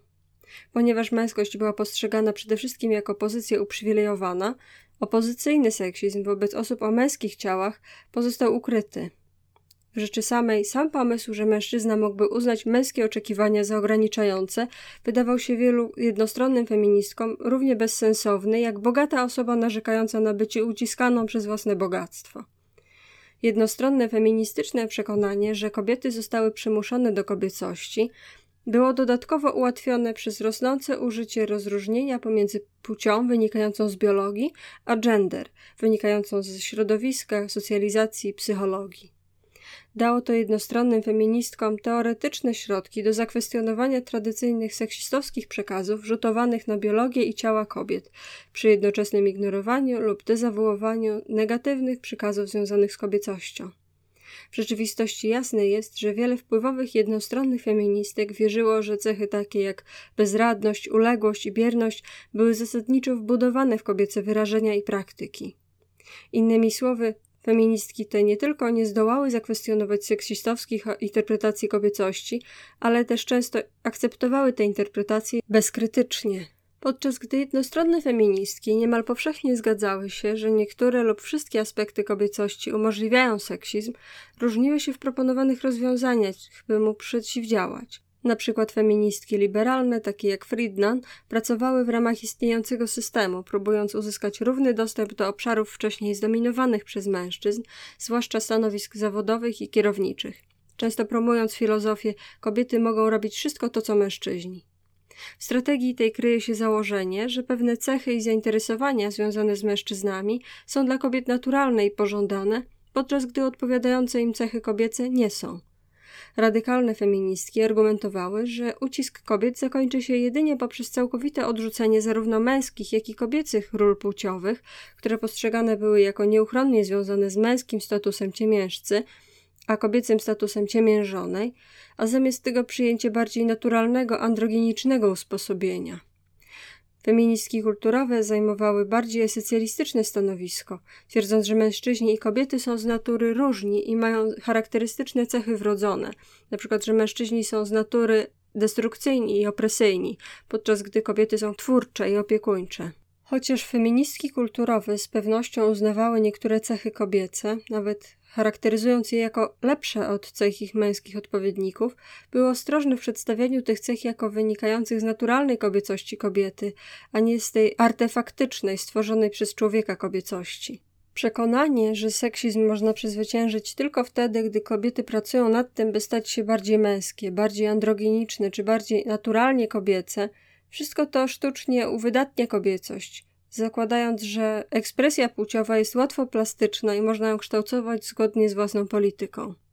Takie uniwersalne podejścia fałszywie zakładają, że kobiecość jest monolitem, ignorując to, jak znaczące są różnice klasowe, kulturowe i biologiczne i jak wielki dają one początek ogromnej różnorodności kobiecych cech i perspektyw.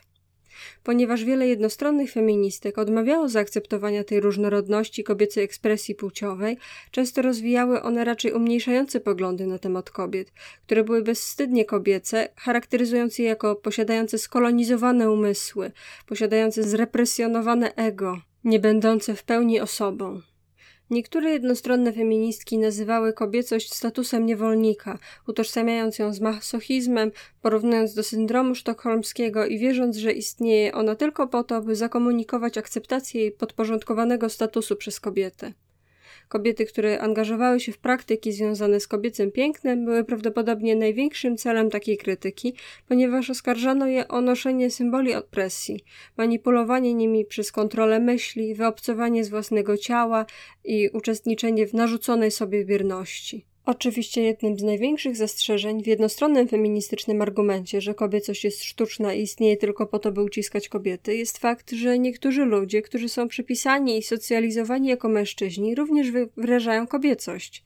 Być może przeczuwając, że kobiecy geje i osoby trans ze spektrum MTF podważają feministyczne tezy jednostronnych feministek, wiele jednostronnych feministek rozwinęło gwałtownie pogardliwe postawy wobec tych grup. Co ciekawe i nieprzypadkowo, jednostronne feministki, które były najbardziej otwarte w wyszydzaniu kobiecych gejów i kobiet trans, mają również tendencję do najbardziej otwartego, wrogiego nastawienia do kobiecości w ogóle. Na przykład Mary Daly, która odnosiła się do kobiecych kobiet jako malowanych ptaków i przedstawiała feministki takie jak ona sama jako atakowane przez mutanty jej własnego rodzaju, kobiety stworzone przez człowieka. Była podobnie niechętna kobietom transpłciowym, które nazywała potworami Frankensteina, i drag queens, które porównywała do białych bawiących się w blackface. Germaine Greer, która określiła konwencjonalnie kobiece kobiety mianem kobiecych pasożytów, napisała wiele transmisoginistycznych tekstów, z których jeden atakuje transseksualną kobietę John Morris za jej obsesję kobiecości, a Sheila Jeffries, która uważa, że kobiecość jest zachowaniem wymaganym od podporządkowanej klasy kobiet w celu okazania ich szacunku dla rządzącej klasy mężczyzn, argumentowała, że transseksualność MTF i kobiecość gejów wynikają wyłącznie z seksualnego masochizmu. Tak więc antygejowskie, antytranskobiece nastroje, które utrzymują się dziś wśród wielu jednostronnych feministek, mają swoje korzenie w ich tradycyjnie seksistowskich poglądach na kobiecość. Wiele z jednostronnych pozycji feministycznych, które do tej pory omówiłam, zostało zakwestionowanych wraz z pojawieniem się feminizmu dekonstruktywistycznego w latach 80. i 90. Dekonstruktywistki, choć różnią się pod względem pochodzenia i podejścia, podzielają przekonanie, że kategoria kobiety jest społecznie skonstruowana i dlatego nie istnieje niezależnie od norm społecznych i dyskursów, które ją powołują do życia.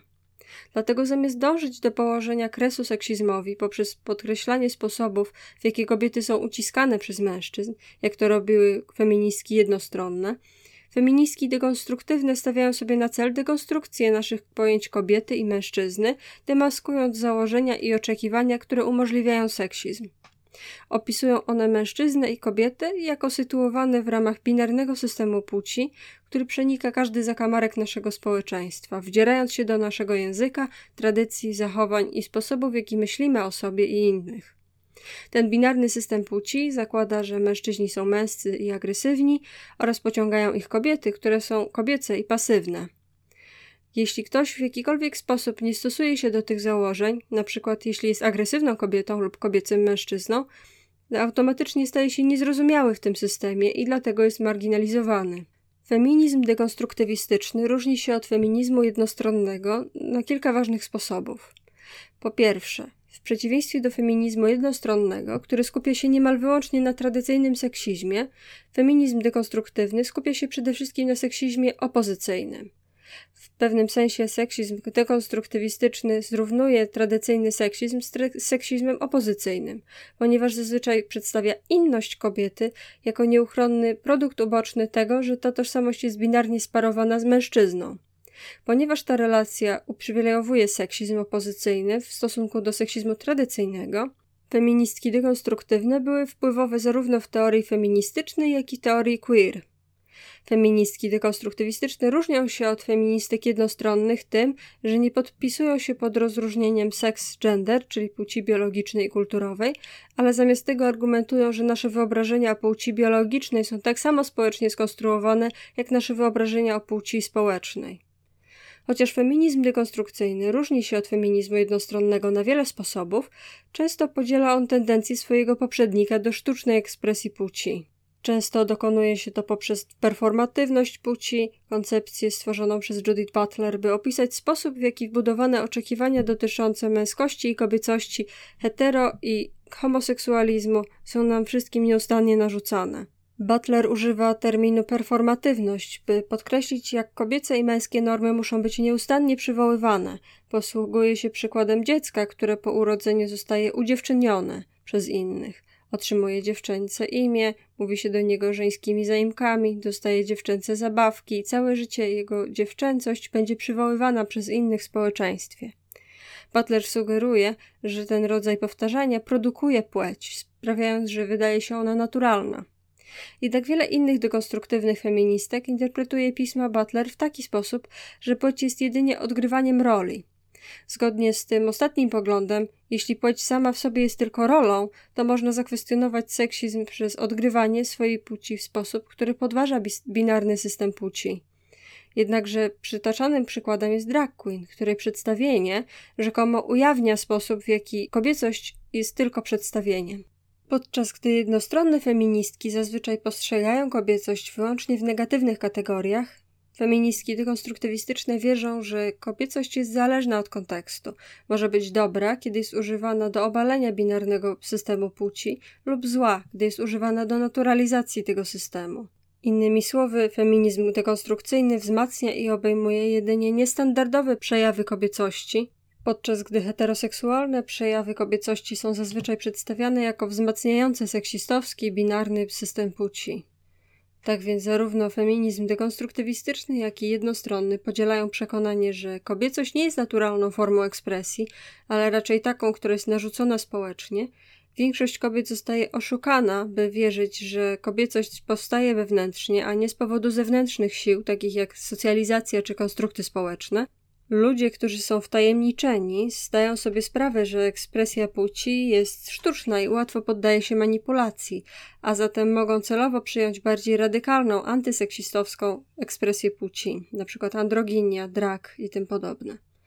I ponieważ kobiece kobiety decydują się nie przyjmować tych rzekomo radykalnych, antyseksistowskich ekspresji płciowych, mogą być postrzegane jako osoby umożliwiające seksizm, a tym samym współuczestniczące we własnym ucisku. Konsekwencje usztucznienia kobiecości. Dlaczego więc usztucznienie kobiecości stało się przedmiotem działań wielu feministek w ostatnich kilku dekadach? Sądzę, że ma to związek z faktem, że wiele kobiet, które najsilniej dążą ku feminizmowi, to te, które uznały tradycyjne role płciowe za ograniczające lub nienaturalne. W wielu przypadkach wynika to z ich własnych skłonności do wyjątkowych form ekspresji płciowej. Ponieważ ich osobiste doświadczenia z kobiecością wydały im się niekomfortowe i nienaturalne w porównaniu z doświadczeniami z androginią, męskością lub innymi formami ekspresji płciowej, które uważały za bardziej wyzwalające i wzmacniające, błędnie rzutowały swoje własne doświadczenia i perspektywy na wszystkie inne kobiety. Choć niekoniecznie była czyniona w złej wierze, ta ekstrapolacja była aktem poczucia wyższości, który zaprzeczał istnieniu jakiejkolwiek różnorodności w ekspresji płciowej wśród kobiet, wynikającej z ich bardzo różnych środowisk i predyspozycji klasowych, kulturowych czy biologicznych. Arogancko zakładając, że żadna kobieta nie może naprawdę czuć pociągu do kobiecej ekspresji, feministki te trwale zdegradowały kobiecość do statusu fałszywej świadomości. Feministyczne założenie, że kobiecość jest sztuczna, jest narcystyczne, ponieważ niezmiennie przedstawia niekobiece kobiety jako posiadające wyższą wiedzę, podczas gdy kobiece kobiety odrzuca jako frajerki, które są zbyt niedouczone, by rozpoznać, że zostały oszukane, lub pozerki, które celowo angażują się w nienaturalne zachowania, by podtrzymać seksistowskie normy społeczne. Ta tendencja do odrzucania kobiecych kobiet jest bardzo podobna do zachowania niektórych feministek lesbijek w latach 70., które arogancko twierdziły, że są bardziej prawymi feministkami niż kobiety heteroseksualne, ponieważ ta druga grupa pieprzy się z ciemiężcą. wyśmiewanie czy poniżanie skłonności, takich jak kobiecość czy heteroseksualność, kiedy osobiście nie ma się ku niej skłonności, jest bardzo wygodną taktyką. W rzeczy samej dokładnie to samo robią homofobowie, kiedy odrzucają odmienne formy płci i ekspresji seksualnej jako nienaturalne. Kiedy my, feministki, zniżamy się do poziomu pilnowania płci i zaczynamy wymyślać etiologię, by wyjaśnić, dlaczego niektóre kobiety przyjmują nienaturalne kobiece formy ekspresji, niewiele nas odróżnia od seksistowskich sił, z którymi rzekomo walczymy. Podczas gdy kobiecość jest na wiele sposobów kształtowana i wymuszana przez społeczeństwo, twierdzenie, że jest ona całkowicie sztuczna lub stanowi jedynie przedstawienie, jest protekcjonalne wobec tych, dla których kobiecość jest po prostu czymś właściwym. W rzeczy samej trzeba by mieć dość ponure spojrzenie na kobiecą populację, by wierzyć, że większość z nas tak łatwo może ulec praniu mózgu czy przymusowi, by wierzyć entuzjastycznie w całkowicie wymyślony czy całkowicie sztuczny zestaw ekspresji płciowych. W rzeczywistości wydaje się niezrozumiałe, że tak wiele kobiet mogło tak aktywnie dążyć do kobiecości, chyba że było w niej coś, co rezonowało w nich na wysokim poziomie. Staje się to jeszcze bardziej oczywiste, gdy weźmiemy pod uwagę osoby kobiece, które w ogóle nie wykazują chęci dopasowania się do heteroseksualnego społeczeństwa, takie jak lesbijki, femme, które z dumą wyrażają swoją kobiecość, mimo że z tego powodu były historycznie marginalizowane w ruchu lesbijskim, i królowe Nelly, które pozostają zaciekle kobiece mimo obsesji gejów na punkcie wychwalania butności i wyszedzania zniewieściałości. Pomysł, że kobiecość jest sztuczna, jest również rażąco mizoginistyczny, podczas gdy garstka teoretyków w dziedzinie gender studies zaczęła ostatnio skupiać się na tym, jak skonstruowana jest męskość, lwia część feministycznej uwagi, dekonstrukcji i oczerniania była skierowana na kobiecość. Jest ku temu oczywisty powód. Tak jak kobieta jest innym mężczyzny, tak też kobiecość jest innością wobec męskości. W takich okolicznościach negatywne konotacje, takie jak sztuczny, wymyślony, niepoważny, stają się częścią naszego rozumienia kobiecości. W rzeczy samej to właśnie pozwala męskości zawsze uchodzić za naturalną, praktyczną, nieskomplikowaną. Te feministki, które wyróżniają kobiece buty, ubrania i fryzury, by je sztucznie uwypuklić, z konieczności nie kwestionują przekonania, że ich męskie odpowiedniki są naturalne i praktyczne. Jest to samo podejście skoncentrowane na mężczyznach, które pozwala, by wygląd i zachowanie mężczyzn chcących oczarować czy zaimponować innym stały się autentyczne, podczas gdy odwzajemnione cechy wyrażane przez kobiety są odrzucane jako kobiece podstępy. Kobiecość jest przedstawiana jako sztuczka lub wybieg, tak że męskość jest w porównaniu z nią zawsze bardziej szczera. Z tego powodu niewiele jest łatwiejszych zadań intelektualnych niż sztuczna ekspresja kobiecej płci, ponieważ męskocentryzm celowo ustanawia kobiecość jako chochoła lub kozła ofiarnego męskości. Nadszedł czas, byśmy jako feministki przyznały, że ten kozioł ofiarny kobiecości stał się piętą achillesową ruchu feministycznego. Podczas gdy dawne feministki zadały sobie wiele trudu, by wzmocnić kobiecość i wyrwać wszystkie negatywne konotacje, które nękały kobiece ciała i biologię, pozwoliły one, by negatywne konotacje związane z kobiecością utrzymywały się w stosunkowo niezmienionej formie. Nic nie zilustruje tego lepiej niż fakt, że podczas gdy większość rozsądnych ludzi postrzega kobiety i mężczyzn jako równych sobie, niewielu, jeśli w ogóle, ośmiela się twierdzić, że kobiecość jest równa męskości. Wiele z tego, co historycznie nazywano mizoginią, nienawiścią do kobiet, najwyraźniej zeszło do podziemia, przebierając się za mniej naganne szyderstwo z kobiecości. Tę nową wersję mizoginii, która skupia się bardziej na oczernianiu kobiecości niż cech kobiecych, można znaleźć wszędzie. Można ją dostrzec w naszym dyskursie politycznym, gdzie zwolennicy ochrony środowiska, kontroli dostępu do broni i opieki społecznej są wyśmiewani przez skojarzenia z kobiecymi obrazami, widocznymi w wyrażeniach takich jak miłośnicy drzew, miękcy wobec przestępczości, niańki narkomanów, gdzie politycy płci męskiej, którzy prezentują cokolwiek innego niż dwuwymiarową fasadę hipermęskości, są nieodmiennie odrzucani przez rysowników politycznych, którzy przedstawiają ich w sukienkach. Ten nowy mizoginizm nadal w dużym stopniu osłabia kobiety, a czyni to na kilka sposobów. Po pierwsze, większość kobiecych ludzi to kobiety, więc domyślnie stanowią one największą grupę tych, którzy są celem antyfeministycznych nastrojów. Po drugie, nasza koncepcja kobiecości nie wpływa jedynie na to, jak wykonujemy naszą własną ekspresję płciową. Jest to również oczekiwanie lub założenie, które rzutujemy na ciała i zachowania innych ludzi. Dlatego też podczas gdy pojedyncza kobieta może celowo unikać kobiecości w swoim wyglądzie i działaniach, nie może ona uniknąć faktu, że inni ludzie będą rzutować na nią kobiece założenia i oczekiwania po prostu dlatego, że kojarzą bycie kobietą z kobiecością.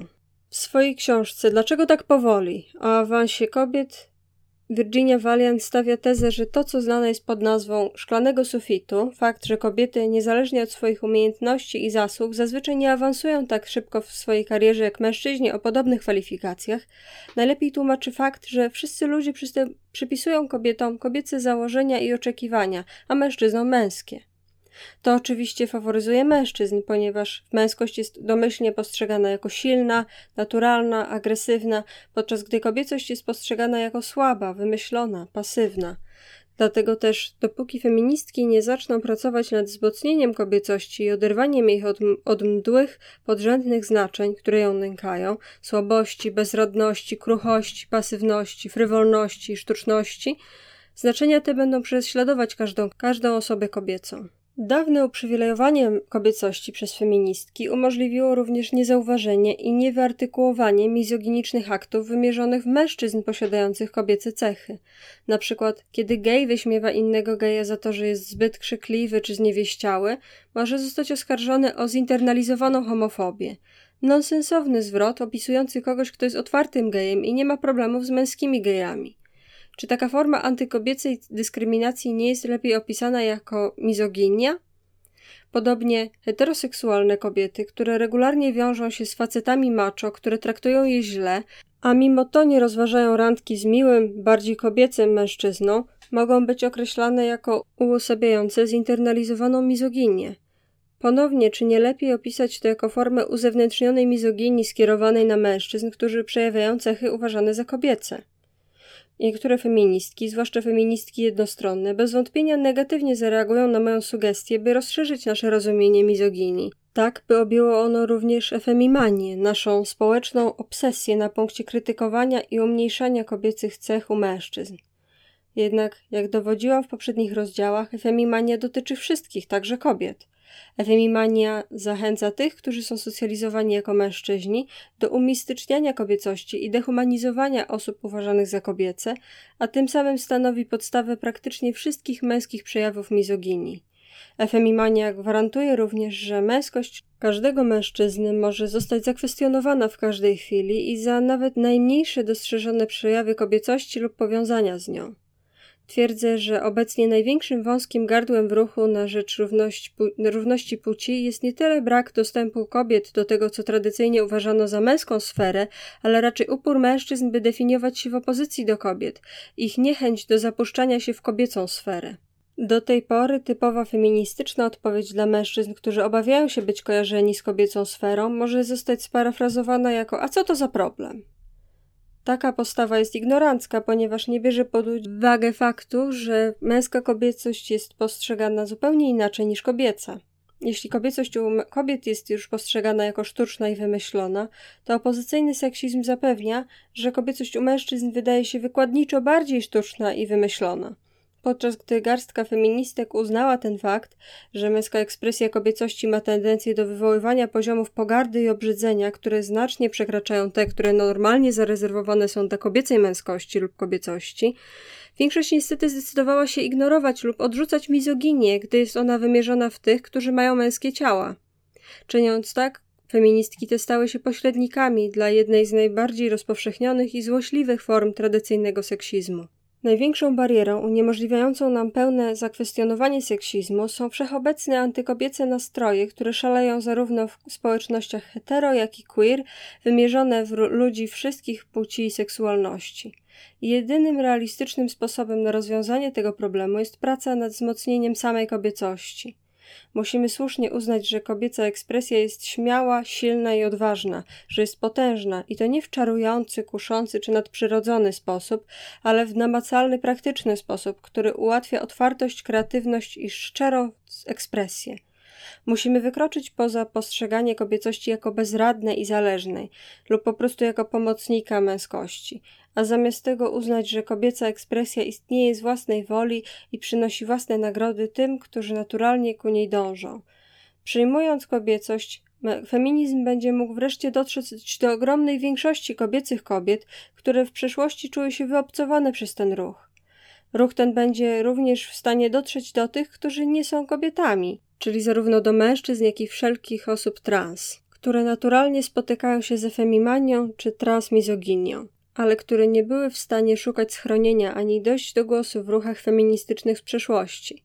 Rzeczywiście ruch feministyczny, który obejmuje zarówno tych, którzy są kobietami, jak i tych, którzy są kobiecy, ma potencjał, by stać się większością, taką, która ma siłę w liczbach, by w końcu rzucić wyzwanie i obalić zarówno tradycyjny, jak i opozycyjny seksizm. Jak wam się podobał tekst? Może zaczniemy od Krzysia dzisiaj, dla odmiany. Panowie przodem. Krzysiu, co sądzisz? Mi się bardzo podobało to, że ten tekst adresuje w sumie jakby bardzo silny taki wewnętrzny konflikt w postrzeganiu, czym feminizm powinien być oraz na jakie problemy powinien odpowiadać. To było dla mnie mega ciekawe, bo jakby jednocześnie robi to w takiej formie przystępnej dla kogoś, kto może nie siedzieć tak super głęboko w dyskursie. Ja na przykład jednak większość czasu, jeżeli dyskutuję na jakieś tematy feministyczne, to kłócę się z ludźmi, którzy po prostu tłumaczą, że feminizm to nowe ludobójstwo mężczyzn, a więc nie muszę wchodzić nigdy tak głęboko w dyskurs i jakby w rezultacie też nie mam czasu, nie mam jakby możliwości w takich dyskusjach się rozwinąć, jeśli chodzi o wiedzę na ten temat, a właśnie teksty takie jak ten są dla mnie świetną okazją, żeby spojrzeć na to, co zostało już osiągnięte przez ludzi mądrzejszych i bardziej doświadczonych przez życie ode mnie w kwestiach właśnie odpowiedzi na pytania, które nieraz mi się rodzą w głowie, gdy sam ze sobą ten temat jakoś tam mielę i rozważam różne problemy. To było dla mnie super w tym tekście. Muszę przyznać, że właśnie ten podział na dwa seksizmy to jest dla mnie mega ciekawa rzecz, która jednocześnie jest super przydatna do konceptualizowania sobie pewnych jakby zjawisk społecznych. To było dla mnie naprawdę taki game changer, jeśli chodzi o po prostu analizę problemów związanych z uskutecznianiem feminizmu we współczesnym świecie, powiedzmy. Czy możesz podać jakieś rozwinięcie tego, co powiedziałeś, że to ci pomaga konceptualizować? Chodzi mi o to na przykład, że rzeczywiście, gdy zaczynamy myśleć o przeciwdziałaniu na przykład seksizmowi, pojawia się trochę problem na takiej zasadzie właśnie, że o czym dokładnie mówimy, tak? Bo taki klasyczny seksizm skierowany po prostu zakładający baba głupia, baba zła, to jest jedna rzecz, z którą się walczy, ale właśnie swego rodzaju jakby ruch próbujący powstrzymać kobiety od przeciwdziałania swoim narzuconym rolom, albo działania wbrew swoim narzuconym rolom społecznym, również jest formą seksizmu, która jednocześnie jest tak naprawdę zupełnie inna i uderza w zupełnie inną rzecz, tak? No bo tak naprawdę tutaj uderzamy na przykład w taką performowanie męskości przez kobiety, a zamiast tak, tam, gdzie wcześniej w sumie w klasycznym seksizmie rzeczywiście skupiano się na tym, że to cechy kobiece są złe i z tego by wynikało w sumie z takiego klasycznego seksizmu, w którym po prostu baba zła, męska baba, dobra baba, tak? Można by pomyśleć, to byłaby taka prosta małpia logika w tym. Ale to też nie jest dobrze dla społeczeństwa i teraz dlaczego to też nie jest dobrze? I tutaj właśnie ten opozycyjny seksizm się zaczyna odpowiadać na takie pytania, tak? Dlaczego społeczeństwo dalej ma problem z kobietami, które porzucają te cechy, za które były wcześniej piętnowane? To był dla mnie taki fajny jakby ułożenie tego w końcu jakoś w taką strukturę w głowie, która ma sens, która nie przegrzewa mi styków, a jednocześnie pozwala mi zrozumieć, dlaczego niezależnie od tego, co kobieta zrobi, i tak będzie ktoś miał do niej o to żal. Mhm. Jakby z tym tekstem ja mam taki love-hate relationship trochę, dlatego że pierwsza rzecz, może dlatego, że nie czytałam wszystkich rozdziałów tej książki, jest to, że czytałam za to na Medium trochę postów Julie. Mam trochę problem z tym, że tam, gdzie udało mi się ją przeczytać, ona ma doktorat z biologii, ale praktycznie wszędzie powołuje się na taką jakąś naukowe podstawy tak bardzo ogólnikowo i bardzo wybija się naprzód jej jakieś jednostkowe doświadczenie, które owszem jest wartościowe, ale zastanawia mnie, dlaczego po prostu nie ma więcej jakichś takich no wiecie, źródeł.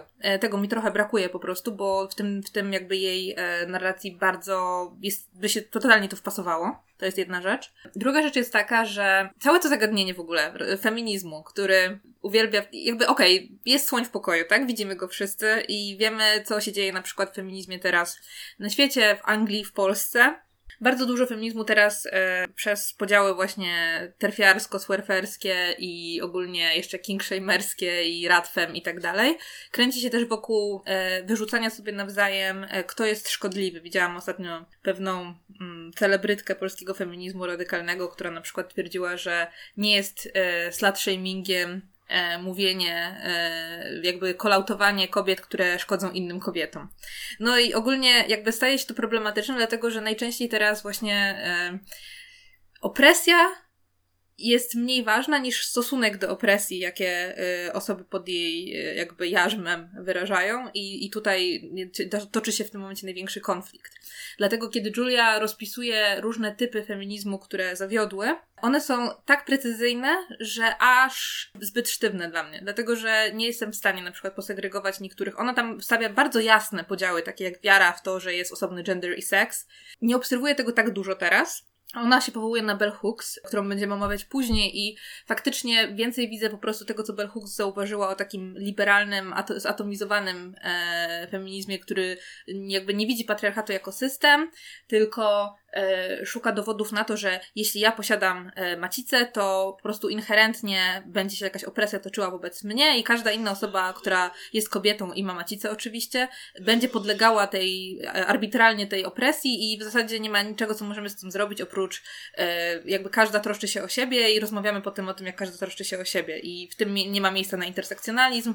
Więc to, co na przykład Julia robi fajnego w tym temacie, to pod koniec ona wspomina o tym, że właśnie to musiałaby być wspólna jakaś aktywność, bo nawet kobieta, która przebija szklany sufit i neguje stereotypy, wciąż będzie postrzegana jako kobieta, więc rozwiązaniem nie jest pojedynczo się wybijać z tego, tylko wspólnie kwestionować na przykład stereotypy i wartościowanie według płci. To mi się bardzo podobało. Ale jeśli ona mówi o różnych rodzajach właśnie feminizmu, który nie działa, to jest fajna podstawa, ale rzeczą, która ona najbardziej mówi tych rodzajach feminizmu, które zawodzą, jest właściwie jedna rzecz i to jest to, że jakby, że próbujemy kobiecość zdefiniować jako coś takiego pojedynczego i jednorodnego, co nigdy nie zadziała, a niestety właśnie bardzo dużo widzę czegoś takiego, właśnie ucieczkę w totalne próba utworzenia właśnie konceptu kobiecości jako czegoś zupełnie sztucznego i w zasadzie nieistniejącego. Widzę bardzo dużo teraz też prób takiego esencjalizmu, jakby cała filozofia XX wieku, która, umówmy się, była okropna do czytania i ogólnie tragiczna, jakby przecierpieliśmy to, okej? I teraz wreszcie przynajmniej mamy jakieś definicje ideologii, jakieś definicje tożsamości. Jak możecie ignorować, że to się stało? Mamy znowu przez to przechodzić? No jakby litości, nie?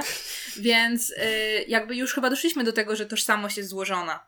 A tymczasem coraz więcej teraz widzę w ruchach takich około terfiarskich, takich bardzo radykalno-feministycznych w Polsce, zastrzeżeń, że nie ma czegoś takiego jak poczucie płciowe, dlatego że płeć to jest wyłącznie biologia, to jest wyłącznie posiadanie macicy lub nieposiadanie macicy i wszystkie cechy przypisane kobietom są albo stereotypem, albo są tylko deklaracją, więc nie mogą być definicją, bo wciąż widocznie zakładamy, że tożsamość podlega definicji słownikowej i nie jest złożona. To, co robi Julia mówi, to jest bardziej złożone, to są czynniki częściowo biologiczne, częściowo kulturowe. To ma dla mnie bardzo duży sens. Przyjęcie tego, że po prostu ludzie mogą różnie doświadczać, na przykład swojej kobiecości, też jest szczerze mówiąc dosyć rzadkie.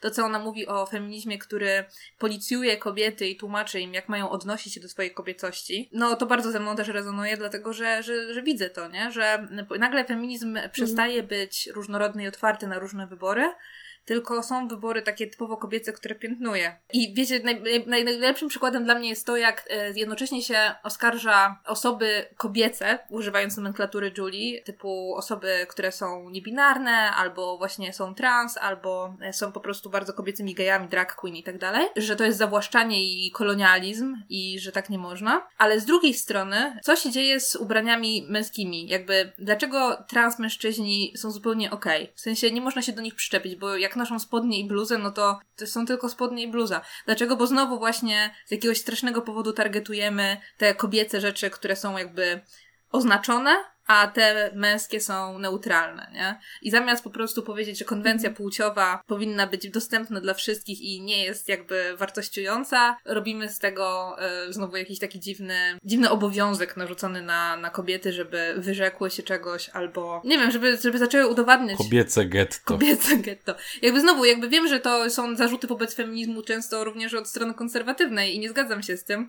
Natomiast zgadzam się z tym, co mówi Julia, że kobieta, która będzie wchodziła na pozycję wyższą wobec innej kobiety, bo odrzuciła głupie kobiece rzeczy, nie jest feministką, tylko jest seksistką. Tylko chciałam powiedzieć w ramach tego, co mówiłaś o tych źródłach, że w oryginalnym tekście są źródła. Są normalnie przepisy i referencje do różnych naukowych i popularno-naukowych źródeł, takich biologicznych i psychologicznych.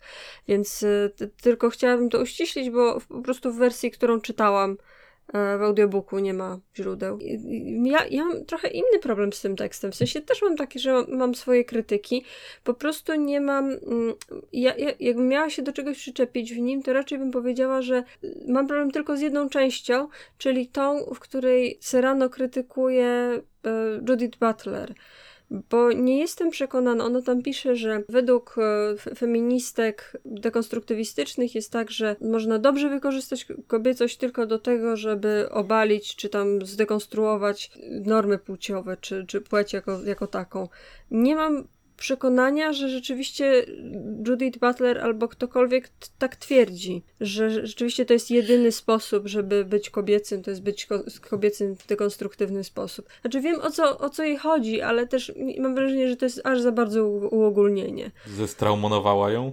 Schochołowała ją? Troszkę ją schochołowała. Znaczy Butler ze względu na poważną transfobię, którą przejawiała dosyć otwarcie i z dumą, rozumiem, że może być tutaj nieszczególnie pozytywną osobą dla feminizmu takiego właśnie inkluzywnego. Natomiast wydaje mi się właśnie, że ona jakby pokazała dwie skrajności bardzo, nie? Bo można mieć taki, jakby jest feminizm taki, jest feminizm dekonstruktywny, który właśnie zakłada, że ekspresja płciowa jest jakąś konwencją i niekoniecznie, tak jak ona oskarża tutaj trochę ten feminizm, że to sprawia, że mężczyzna performujący kobiecość jest okej, kobieta performująca męskość jest okej, ale już przyjmowanie roli jest jakby internalizowaniem opresji, bo jest też coś takiego jakby wiadomo, że w tym spojrzeniu jakby widzę sporo takiego pozytywnego właśnie feminizmu, który kwestionuje role płciowe, ale to nie oznacza, że musisz się wyrzec jakby tej swojej tradycyjnej roli.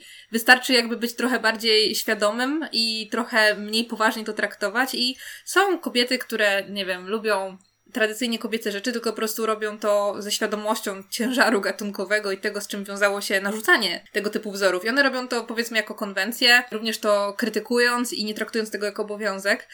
Są kobiety, które nigdy, nie wiem, nie ogoliłyby pachy, dlatego że ktoś im każe, ale jeśli pasuje im to do ficiku, to sobie same ogolą i wyjebą go. Tak samo, nie wiem, mężczyźni, którzy rozumieją absurd męskich, toksycznych wzorców, ale napierdalają na siłkę i mają zarost i nie robią tego po to, żeby udowodnić, że w ten sposób zasłużyli na pozycję mężczyzny w społeczeństwie, tylko dlatego, że jest to forma ich ekspresji wymieszana z innymi formami ekspresji.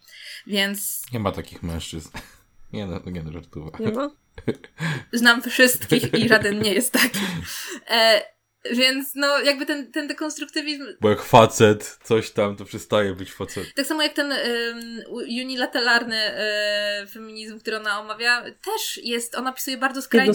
Jednostronny, dziękuję. Ona pisuje bardzo skrajny odcień tego, tak? Bo sam podział właśnie na rozróżnienie cech płci społecznej i kulturowej jest też... stanowi podwaliny bardzo fajnego i zdrowego też feminizmu w naszym społeczeństwie, nie? Także wydaje mi się, że trzeba to potraktować jako bardzo dobrą analizę, której ona po prostu jakby opisuje skrajności i w ten sposób można po prostu zobaczyć, jak te wątki się pojawiają w dyskursie i są mniej lub bardziej intensywne lub dominujące. Też bardzo zwróciło moją uwagę to, jak... To jest coś, co dla mnie bardzo rezonuje. Mam takie podejście trochę, że jak się mówi o podwójnym standardzie, na przykład między mężczyznami a kobietami, to często się o tym mówi w kategorii, że trzeba ten standard dla wszystkich obniżyć, że wszyscy powinni być w stanie się rozpychać łokciami i krzyczeć głośno i, nie wiem, dźgać innych w plecy, podbierać innym pomysły na zebraniach, a to nie jest tak, w sensie nie jesteś girl boss, jak robisz te rzeczy i tak samo twój kolega też nie jest girl kingiem, boy bossem, boss kingiem. Jak bojbosem, jak to robi. No, ale to jest znowu to, nie? Że męskość traktowana jako stan wyjściowy, jako standard i coś, do czego w sumie się dąży tak naprawdę. Plus jak myślimy o wychowaniu dzieci, nie? Że faktycznie trochę było tego wątku już tam, no, w przestrzeni ostatnich lat, że no, nawet, nie wiem, 20 lat, że okej, mówcie dziewczynkom, że mogą być kim chcą i lecieć w kosmos i prowadzić korporacje, które będą opresjować miliony pracowników i prowadzić prywatne więzienia. A chłopcy, no jednak, no wiecie, no chłopcy będą chłopcami. Teraz się pojawił trochę wątek, pozwólcie chłopcom być delikatnym, ale faktycznie w tym momencie też to, co Julia zauważa, problematyczne jest to, że dziewczynki często właśnie w ramach takiego feminizmu są jakby, traktuje się jako ryzykowne afirmowanie jakichś kobiecych cech, co w zasadzie sprowadza się do mocnego vibe'u z lat 90., kiedy dorastałam, że no ale nie bądź jak inne dziewczyny. I nie wiem, dlaczego mielibyśmy zrobić teraz taki regres. Też mi bardzo to przypomina, jak były te dyskusje, że ban bossy, co nie? Była taka kampania, że różne celebrytki mówiły, że trzeba zakazać słowa apodyktyczna, zakazać słowa bossy.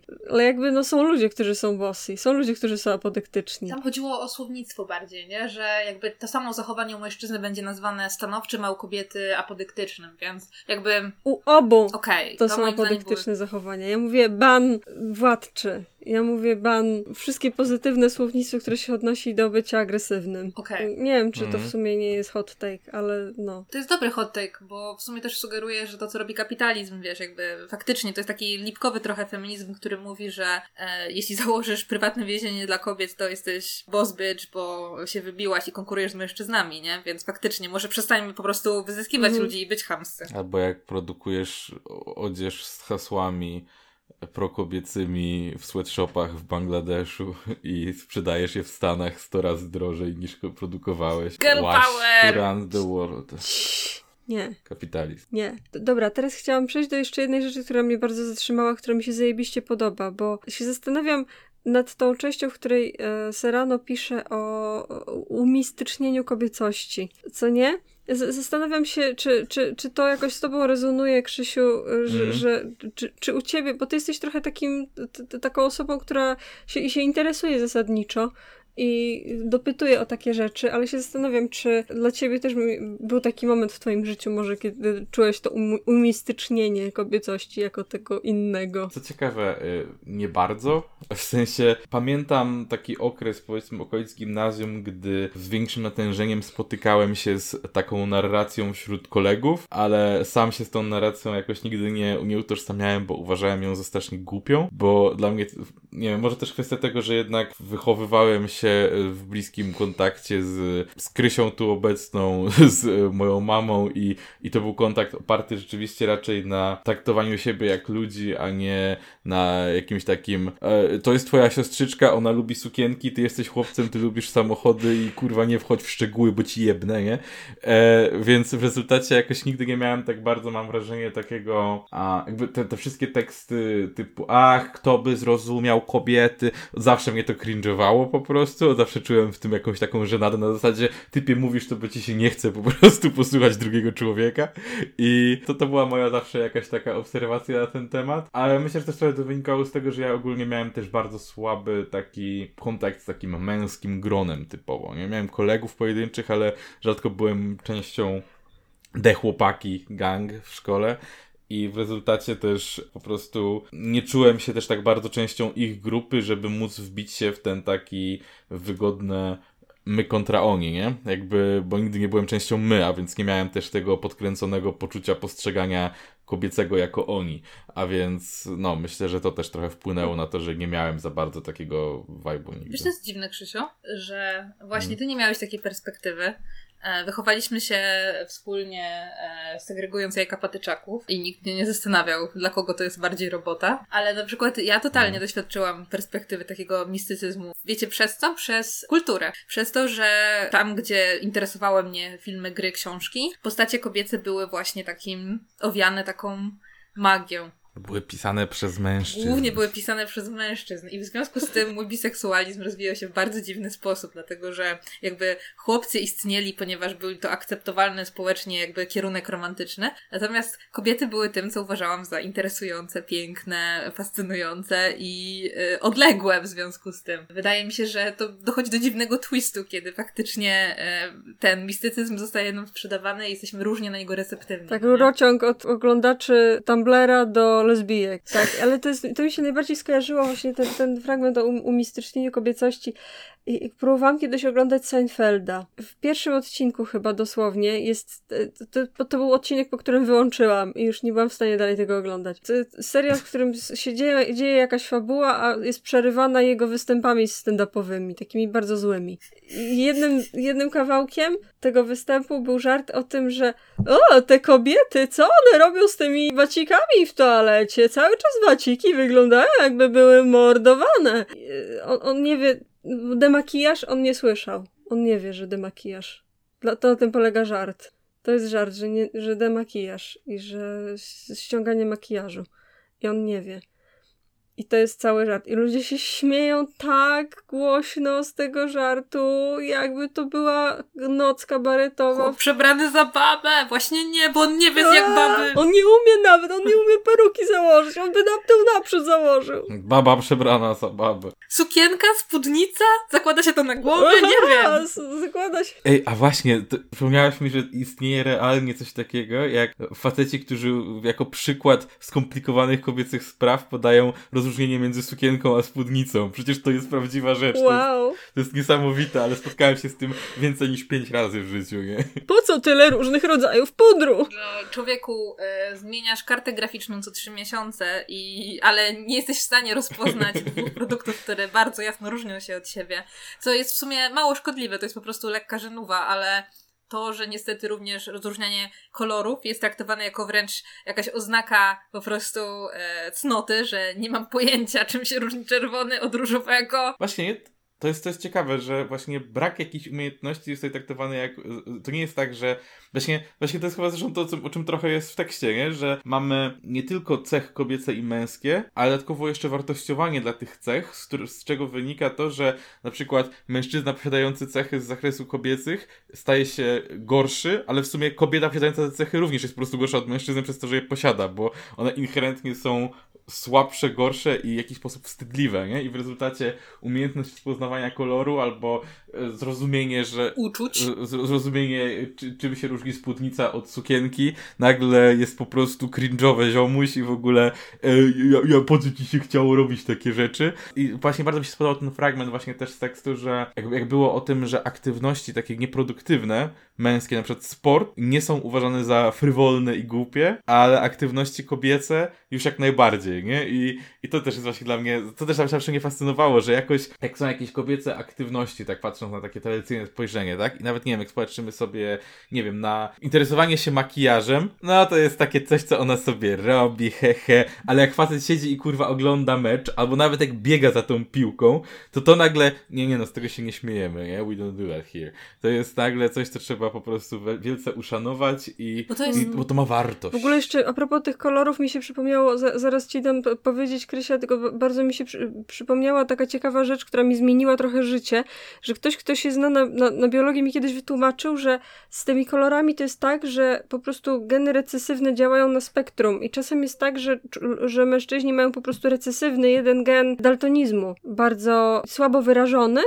I dlatego bardzo duży procent mężczyzn po prostu dosłownie nie widzi różnic między kolorami. I ciężko to sprawdzić, bo to są tak subtelne jakby czasem różnice u ludzi, że ciężko to wykryć i tylko się to wykrywa w taki sposób, że jakby mężczyźni po prostu deklarują, że widzą mniej kolorów. A nie wiadomo do jakiego stopnia to jest kulturowe, więc nie sprawdzić tego. Ale jest też taka jedna ciekawa rzecz odnośnie kolorów i postrzegania, że jakby zakres wiedzy na temat kolorów, które mamy, wpływa na zdolność rozróżniania kolorów. Na przykład, jak są kultury, które na przykład rozpoznają więcej rodzajów zieleni rozpoznają, to są w stanie rozpoznać bez problemu rozróżnić od siebie ludzie z tej kultury te same odcienie, na przykład to, co dla nas będzie tym samym odcieniem zielonego, dla nich będzie różnymi kolorami i też rozróżnią je po prostu szybciej będą w stanie je od siebie oddzielić. ale na przykład nie odróżniają różowego od pomarańczowego i będą potrafili to rozróżnić, ale na pierwszy rzut oka to jest to samo, przez to, że w głowie konceptualizują to w ten sam sposób, nie? Więc tutaj też może być ta kwestia tego, że jako, że kultura męska się wykształca trochę jako taka subkultura głównego nurtu, to fakt, że od początku się im mówi, ej, jak rozróżnisz więcej niż 3 kolory, to jesteś gej i baba i w ogóle. Spróbuj odróżnić musztardowy od limonkowego. Leszczu.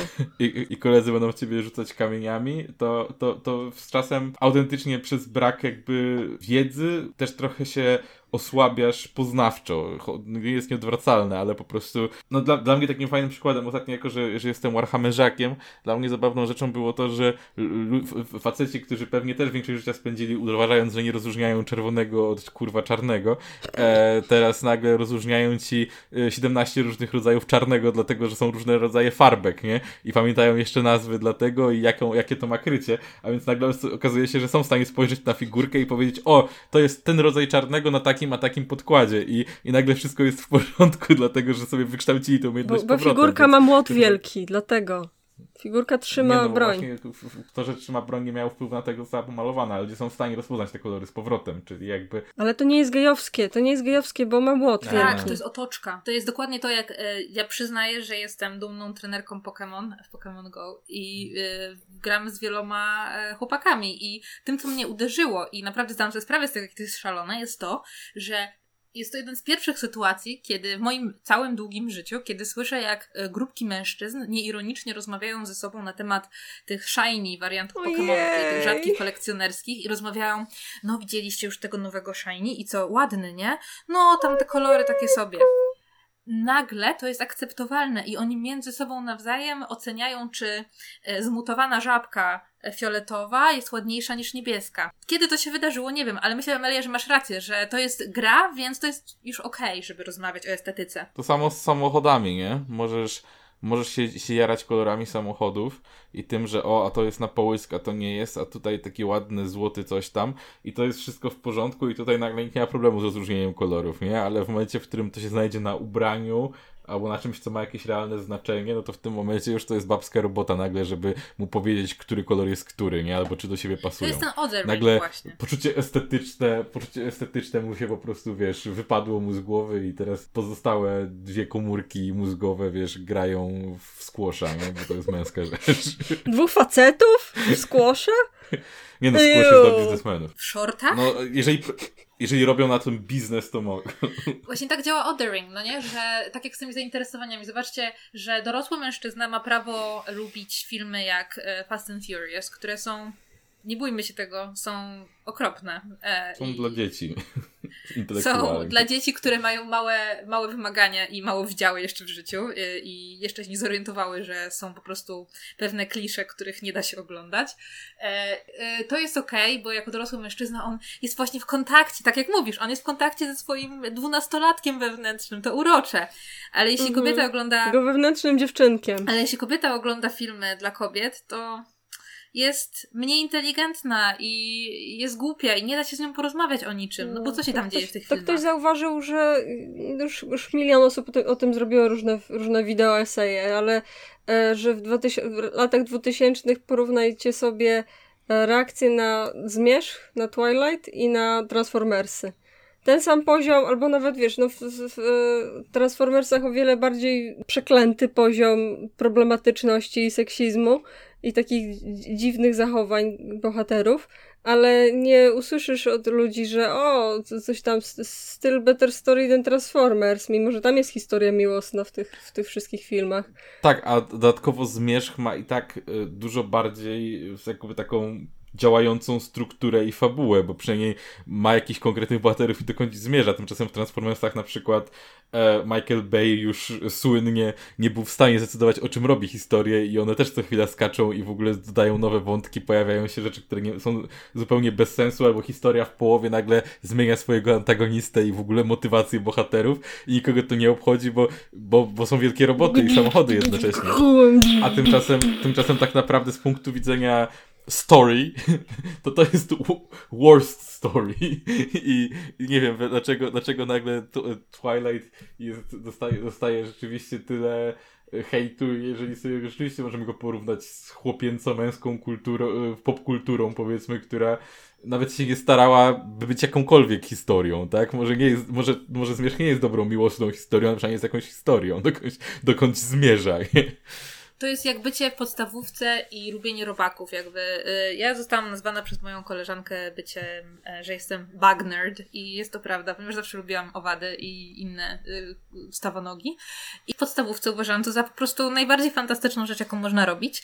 I zorganizowałam z moją wychowawczynią, bo oczywiście byłam najlepszą koleżanką z wychowawczynią, miałam takie dzieciństwo, okej. Zorganizowałyśmy wycieczkę do klubu przyrodników lokalnego i tam mieli wystawę żywych stawonogów. I byłam totalnie podjarana.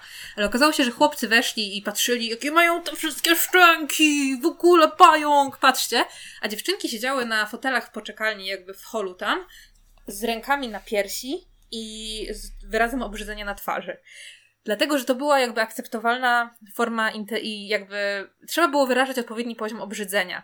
I to jest dokładnie tak samo jak z tymi filmami, czyli jedno i drugie jest w zasadzie jakby nie ma nic szczególnie wartościowego ani w brzydzeniu się robakami, ani w jaraniu się, jakie są obrzydliwe, ale z jakiegoś powodu mimo wszystko jest większa swoboda ekspresji dla chłopaków, którzy po prostu mogą zobaczyć głupią rzecz i się nią cieszyć, a dziewczyna wyraża, jakby musi zyskać tą odpowiedni poziom oczekiwań wobec kobiety, że będzie taka łatwo obrzydzona, albo łatwo znudzona, albo cokolwiek, które nie jest wcale prestiżowe, to wcale nie sprawia, że ona dzięki temu jest partnerem do rozmowy, to nie jest tak, że ona ma fajne zainteresowania, po prostu spełnia ten wymóg, że jest obrzydzona robakiem, gratuluje, nie? To jest paskudna sytuacja, w której można być. I oczywiście zgadzam się z Julią Serrano, że faceci mają bardzo ciężko z tym, że jakby, laska jeszcze interesująca się robakami będzie, zwłaszcza jeśli jest atrakcyjna, to będzie takim fajnym ewenementem, not like other girls, a facet interesujący się malowaniem paznokci będzie w najlepszym przypadku wyśmiany. Ale dlaczego? Znowu, bo to jest ten sam seksizm. Nie, że nienawidzimy mężczyzn bardziej i mężczyźni mają ciężej i kryzys męskości, lepiej pomyślcie, jak my cierpimy. Nie, to jest wciąż ten sam problem z rzeczami rozumianymi jako kobiece, które po prostu są napiętnowane w mężczyznach. I mam wrażenie, że jednak to, co też radykalny feminizm w Polsce ostatnio próbuje lansować, czyli że patriarchat szkodzi tylko kobietom, tutaj jest fajnie przedstawione jednak, że nie do końca tak to wygląda, nie? Po pierwsze, może tak w miarę... Krzysiu, chcesz coś powiedzieć? Nie, po prostu piesek włożył głowę w kadr u Krysi i mnie to rozpiliło. O mój Boże, tego nie zauważyłam! Zrób to jeszcze raz! Ojej, jaki piękny piesek! Mój Boże! Aria, chcesz coś powiedzieć? Aria też jest przeciwna seksizmowi. Tak. O. Ona jest dziewczynką, ale lubili wąchać kupę, więc... Ja chciałem w ramach podsumowania powiedzieć, że jeżeli zastanawiamy się, co jest gorsze, seksizm wobec mężczyzn czy rasizm wobec białych, to jak mawiała Iza, moja dziewczyna, nieważne co jest gorsze, w obu przypadkach giną ludzie. Znaczy ona to mówiła ironicznie, żeby było. Holokaust białych mężczyzn. Ja tylko chciałam powiedzieć, że jakby ja się z tym bardzo utożsamiam, że i to jest coś, co chyba już mówiłam kiedyś, chyba w drugim odcinku podcastu, że to, że cechy, które są uważane za męskie albo kobiece są przypadkowe, nie znaczy, że zjawisko jako całość, jako taki kompleksowy agregat tych wszystkich cech nie istnieje i że jest wyłącznie... To jest coś, co do mnie bardzo przemawia, że w takim razie dlaczego istnieją ludzie, którzy są transpłciowi i wiedzą, że są transpłciowi od dzieciństwa, bardzo wczesnego. Albo ludzie, którzy są chłopcy, którzy są kobiecy od bardzo wczesnego dzieciństwa i dziewczynki, które są męskie. Bo po prostu Serrano bardzo dobrze to jakby ujmuje, że to po prostu samo wychowanie i samo warunkowanie tego nie wyjaśnia. Natomiast też jest bardzo ciekawe dla mnie, że czy można zaryzykować taką tezę, czy że taką hipotezę właściwie, że te cechy są genetyczne i że one są po prostu jak jakiś taki jeden kobiecy gen, kobiecy męski gen, po prostu coś, co jest niezwiązane z samym karyotypem, z samymi chromosomami, tylko po prostu masz gen bycia kobiecym, gen bycia męskim i po prostu jak ci się trafi taki, co pasuje do twojego kariotypu, to wtedy jesteś cis, a jak ci się trafi przeciwny w stosunku do kariotypu, to wtedy jesteś trans. Chociaż sytuacje identycznych bliźniąt trochę tutaj mogą... Raczej chodzi o ekspresję genową albo... Ja sobie pomyślałem jeszcze trochę o tym, że właśnie na przykład jak sobie popatrzymy na to tak analogicznie trochę do rasy, nie? Że na przykład jak patrzymy na rasę współcześnie u ludzi, to wiemy już, że nie ma czegoś takiego jak pojedynczy gen rasy. Nie ma czegoś takiego, że genetycznie ktoś jest biały, czarny. Po prostu chodzi o to, że jakby wykształcały się pewne cechy, które teraz możemy wspólnie przyporządkować jako cechy na przykład rasy czarnej, powiedzmy, cechy rasy białej. I przypisujemy ten zestaw cech do danej rasy, mimo że one mogą wynikać tak naprawdę z różnego układu genetycznego i zupełnie innych genów tak naprawdę, tylko po prostu pewne zestawy cech wykształciły się jakby... To one pochodzą z genów, ale to mogą powstawać zupełnie tak naprawdę niezależnie od siebie, zmieniać się i tak dalej, ale jako że miały dane cechy jakby fizyczne stanowić odpowiedź na problemy środowiskowe na danym obszarze, no to w rezultacie dzisiaj przez to, że możemy zaobserwować jakby, gdybyśmy mieli ku temu potrzebę, na przykład gdyby cała ludzkość, nie wiem, pozostała w klimacie takim, jak na przykład jest w Afryce, no to prawdopodobnie wtedy można by wykształcić rasy bardziej granularne, bardziej wydzielone i wtedy też pewnie powstały, zresztą istnieją, tak? Bo mamy różne narody, które też dostrzegają w sobie ogromne różnice w tym, jak wyglądają, mimo też, że wewnątrz tych narodów znowu mamy jeszcze głębsze różnice i to też nie jest powodowane jednym po prostu genem, który to sprawia i mam wrażenie, że jakby to jest takie trochę to, że mamy bardzo szerokie spektrum cech, które też mogą być genetyczne, mogą być też wynikające właśnie z ekspresji, też z kwestii genetycznej właśnie, a które zbiorczo zdecydowaliśmy się nazywać kobiece i męskie jako jakieś strony tego spektrum i... Tak, równie dobrze można by je nazywać czerwone i zielone. No tak, nie? A na pewno ma też to znaczenie jakby polityczne ruchy, takie jak właśnie to, że ze względu na biologię, czyli obciążenie ciążą i porodem, łatwiej było kobiety potraktować jako, no nadać im konkretną rolę w społeczeństwie, ponieważ to była rola, który jakby w interesie statusu quo było, żeby one pozostały bardziej bierne, to różne tego typu role, cechy były bardziej im przypisywane, natomiast cechy bardziej dominujące były bardziej premiowane wśród mężczyzn. Jest wiele tego typu rzeczy i teraz chodzi o to, że wydaje mi się, że związek między tym, co jest tutaj biologiczne, a co jest kulturowe, jest jakby najlepsze, co można zrobić, to uznać, że to jest złożone i nie powinno wartościować nikogo i te rzeczy, które jakby stanowią podstawę opresji, po prostu nie powinny mieć już znaczenia.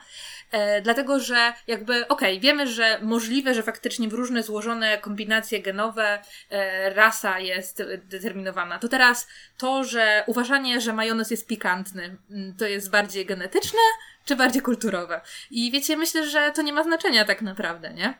Myślę, że tak naprawdę... Uważam też, że problem jest taki, że nazewnictwo, które dobieramy, również jest tutaj wynikające z środowiska, jakby ze społeczeństwa, tak? Więc też, bo to dlaczego ktoś jest dlaczego kobiety są kobiece? Dlatego, że nazywamy je kobiecymi, no. Wiadomo, wiesz pan, rozumiesz pan. Chłopski rozum został osiągnięty.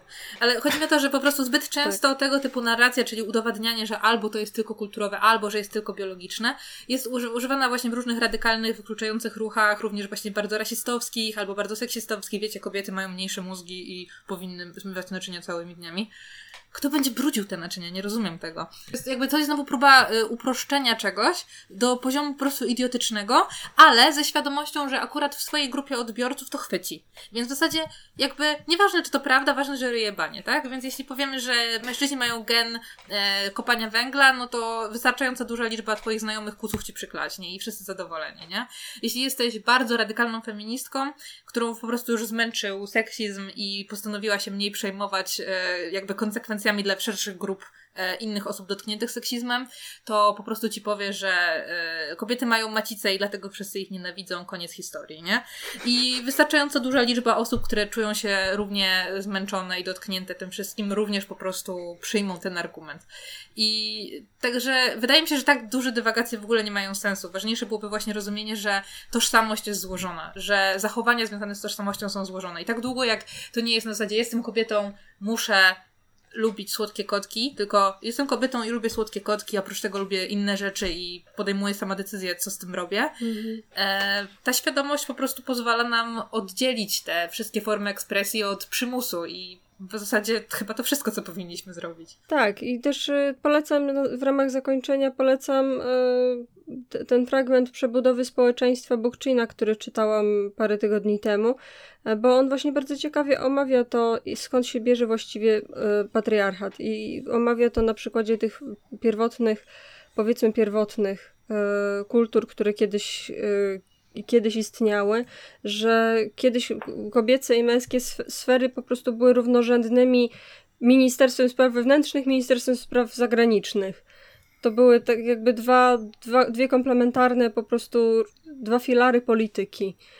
A potem wystarczyło, że ktoś zaczął wojować i już ta polityka zagraniczna się zrobiła tak ważna, że cała polityka wewnętrzna szła w odstawkę. Dlatego kobiety po jakimś czasie zaczęły być po prostu tą niższą kastą. Co jest ciekawe, może on dla odmiany ma rzeczywiście problem ze źródłami, natomiast sama analiza z takiego teoretycznego punktu widzenia jest ciekawa według mnie. Więc jakby ktoś chciał, to zapraszam do posłuchania i do przeczytania całości.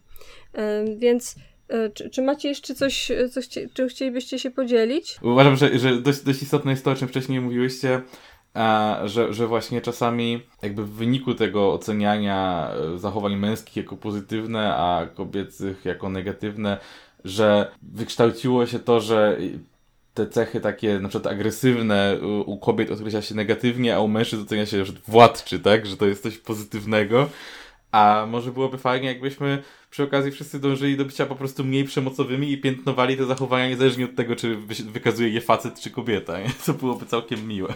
I nie robili z kobiecości magii, tylko po prostu praktyczny sposób załatwiania spraw. Zresztą, że to nie są jakby umiejętności typu kobiece sposoby załatwiania spraw, takie jak, nie wiem, umiejętność słuchania, empatia i tak dalej. To nie jest tak, że one są... No powiedzmy, nawet gdyby one były kobiece, nawet gdyby one były, powiedzmy, jak mamy to rozróżnienie na czerwone i zielone, no to nawet jakby one były zielone, to co to za różnica? I tak nie znaczy, że są dobre albo złe, albo że są wymyślone, albo nie. Czy przede wszystkim one są też dostępne jakby innym osobom i tylko taki gatekeeping doprowadza do tego, że próbujemy to segregować i może właśnie gdyby nie były piętnowane, gdyby cechy takie ogólnie prowadzące do mniejszego nieszczęścia były mniej piętnowane jako właśnie kobiece gorsze i jakby tylko alternatywy dla... Wiecie, no tacy militaryści na przykład, tak? Którzy wciąż wierzą, że powinniśmy po prostu w Polsce mieć jak najwięcej czołgów, bo tak, a wspólnota gospodarcza i kulturowa i w ogóle Unia Europejska to zło, bo ważne, żeby każdy miał maksymalną liczbę czołgów. Oni są super dziecinni, ale w ich narracji są przekonani właśnie, że wszystkie sposoby bezkonfliktowe i ogólnie dobre dla rozwoju społeczeństwa to jest jakieś babski pierdololo, tak? Więc jeśli byśmy byli w stanie jednak przejść nad takimi rzeczami i zrozumieć, że niebycie chujem niekoniecznie jest kobiecą głupą słabością, tylko potencjalnie ważnym dla rozwoju dobrego świata jakimś podejściem, to moglibyśmy żyć w trochę mniej spierdolonym świecie prawdopodobnie. Ogólnie Siri, zagraj Marina, Man's World. Dziękuję. Prawdopodobnie. Jeszcze trochę zahaczyłaś z tym militaryzmem o coś, o czym będzie mówiła Andrea Dworkin w następnym odcinku Babskich Papierów. A teraz dziękujemy Państwu i zapraszamy do klikania. Pamiętajcie, żeby obserwować nasz nowy kanał Lewych Papierów na platformach podcastowych. Pamiętajcie o lajkowanku, komentowanku i o ogólnym klikanku. I mamy też Patronite'a. Dziękujemy wszystkim patronom, których wymienimy w lewym interesie, który jest niedługo już. Niedługo będzie u was, w waszych domach. Już wkrótce, ale będzie odcinek bardzo specjalny. Bardzo specjalny. I tym razem naprawdę, nieironicznie, bardzo specjalny. Dobrze. Każdy jest bardzo specjalny. A ten jest bardziej specjalniejszy. Pa, pa! Pa.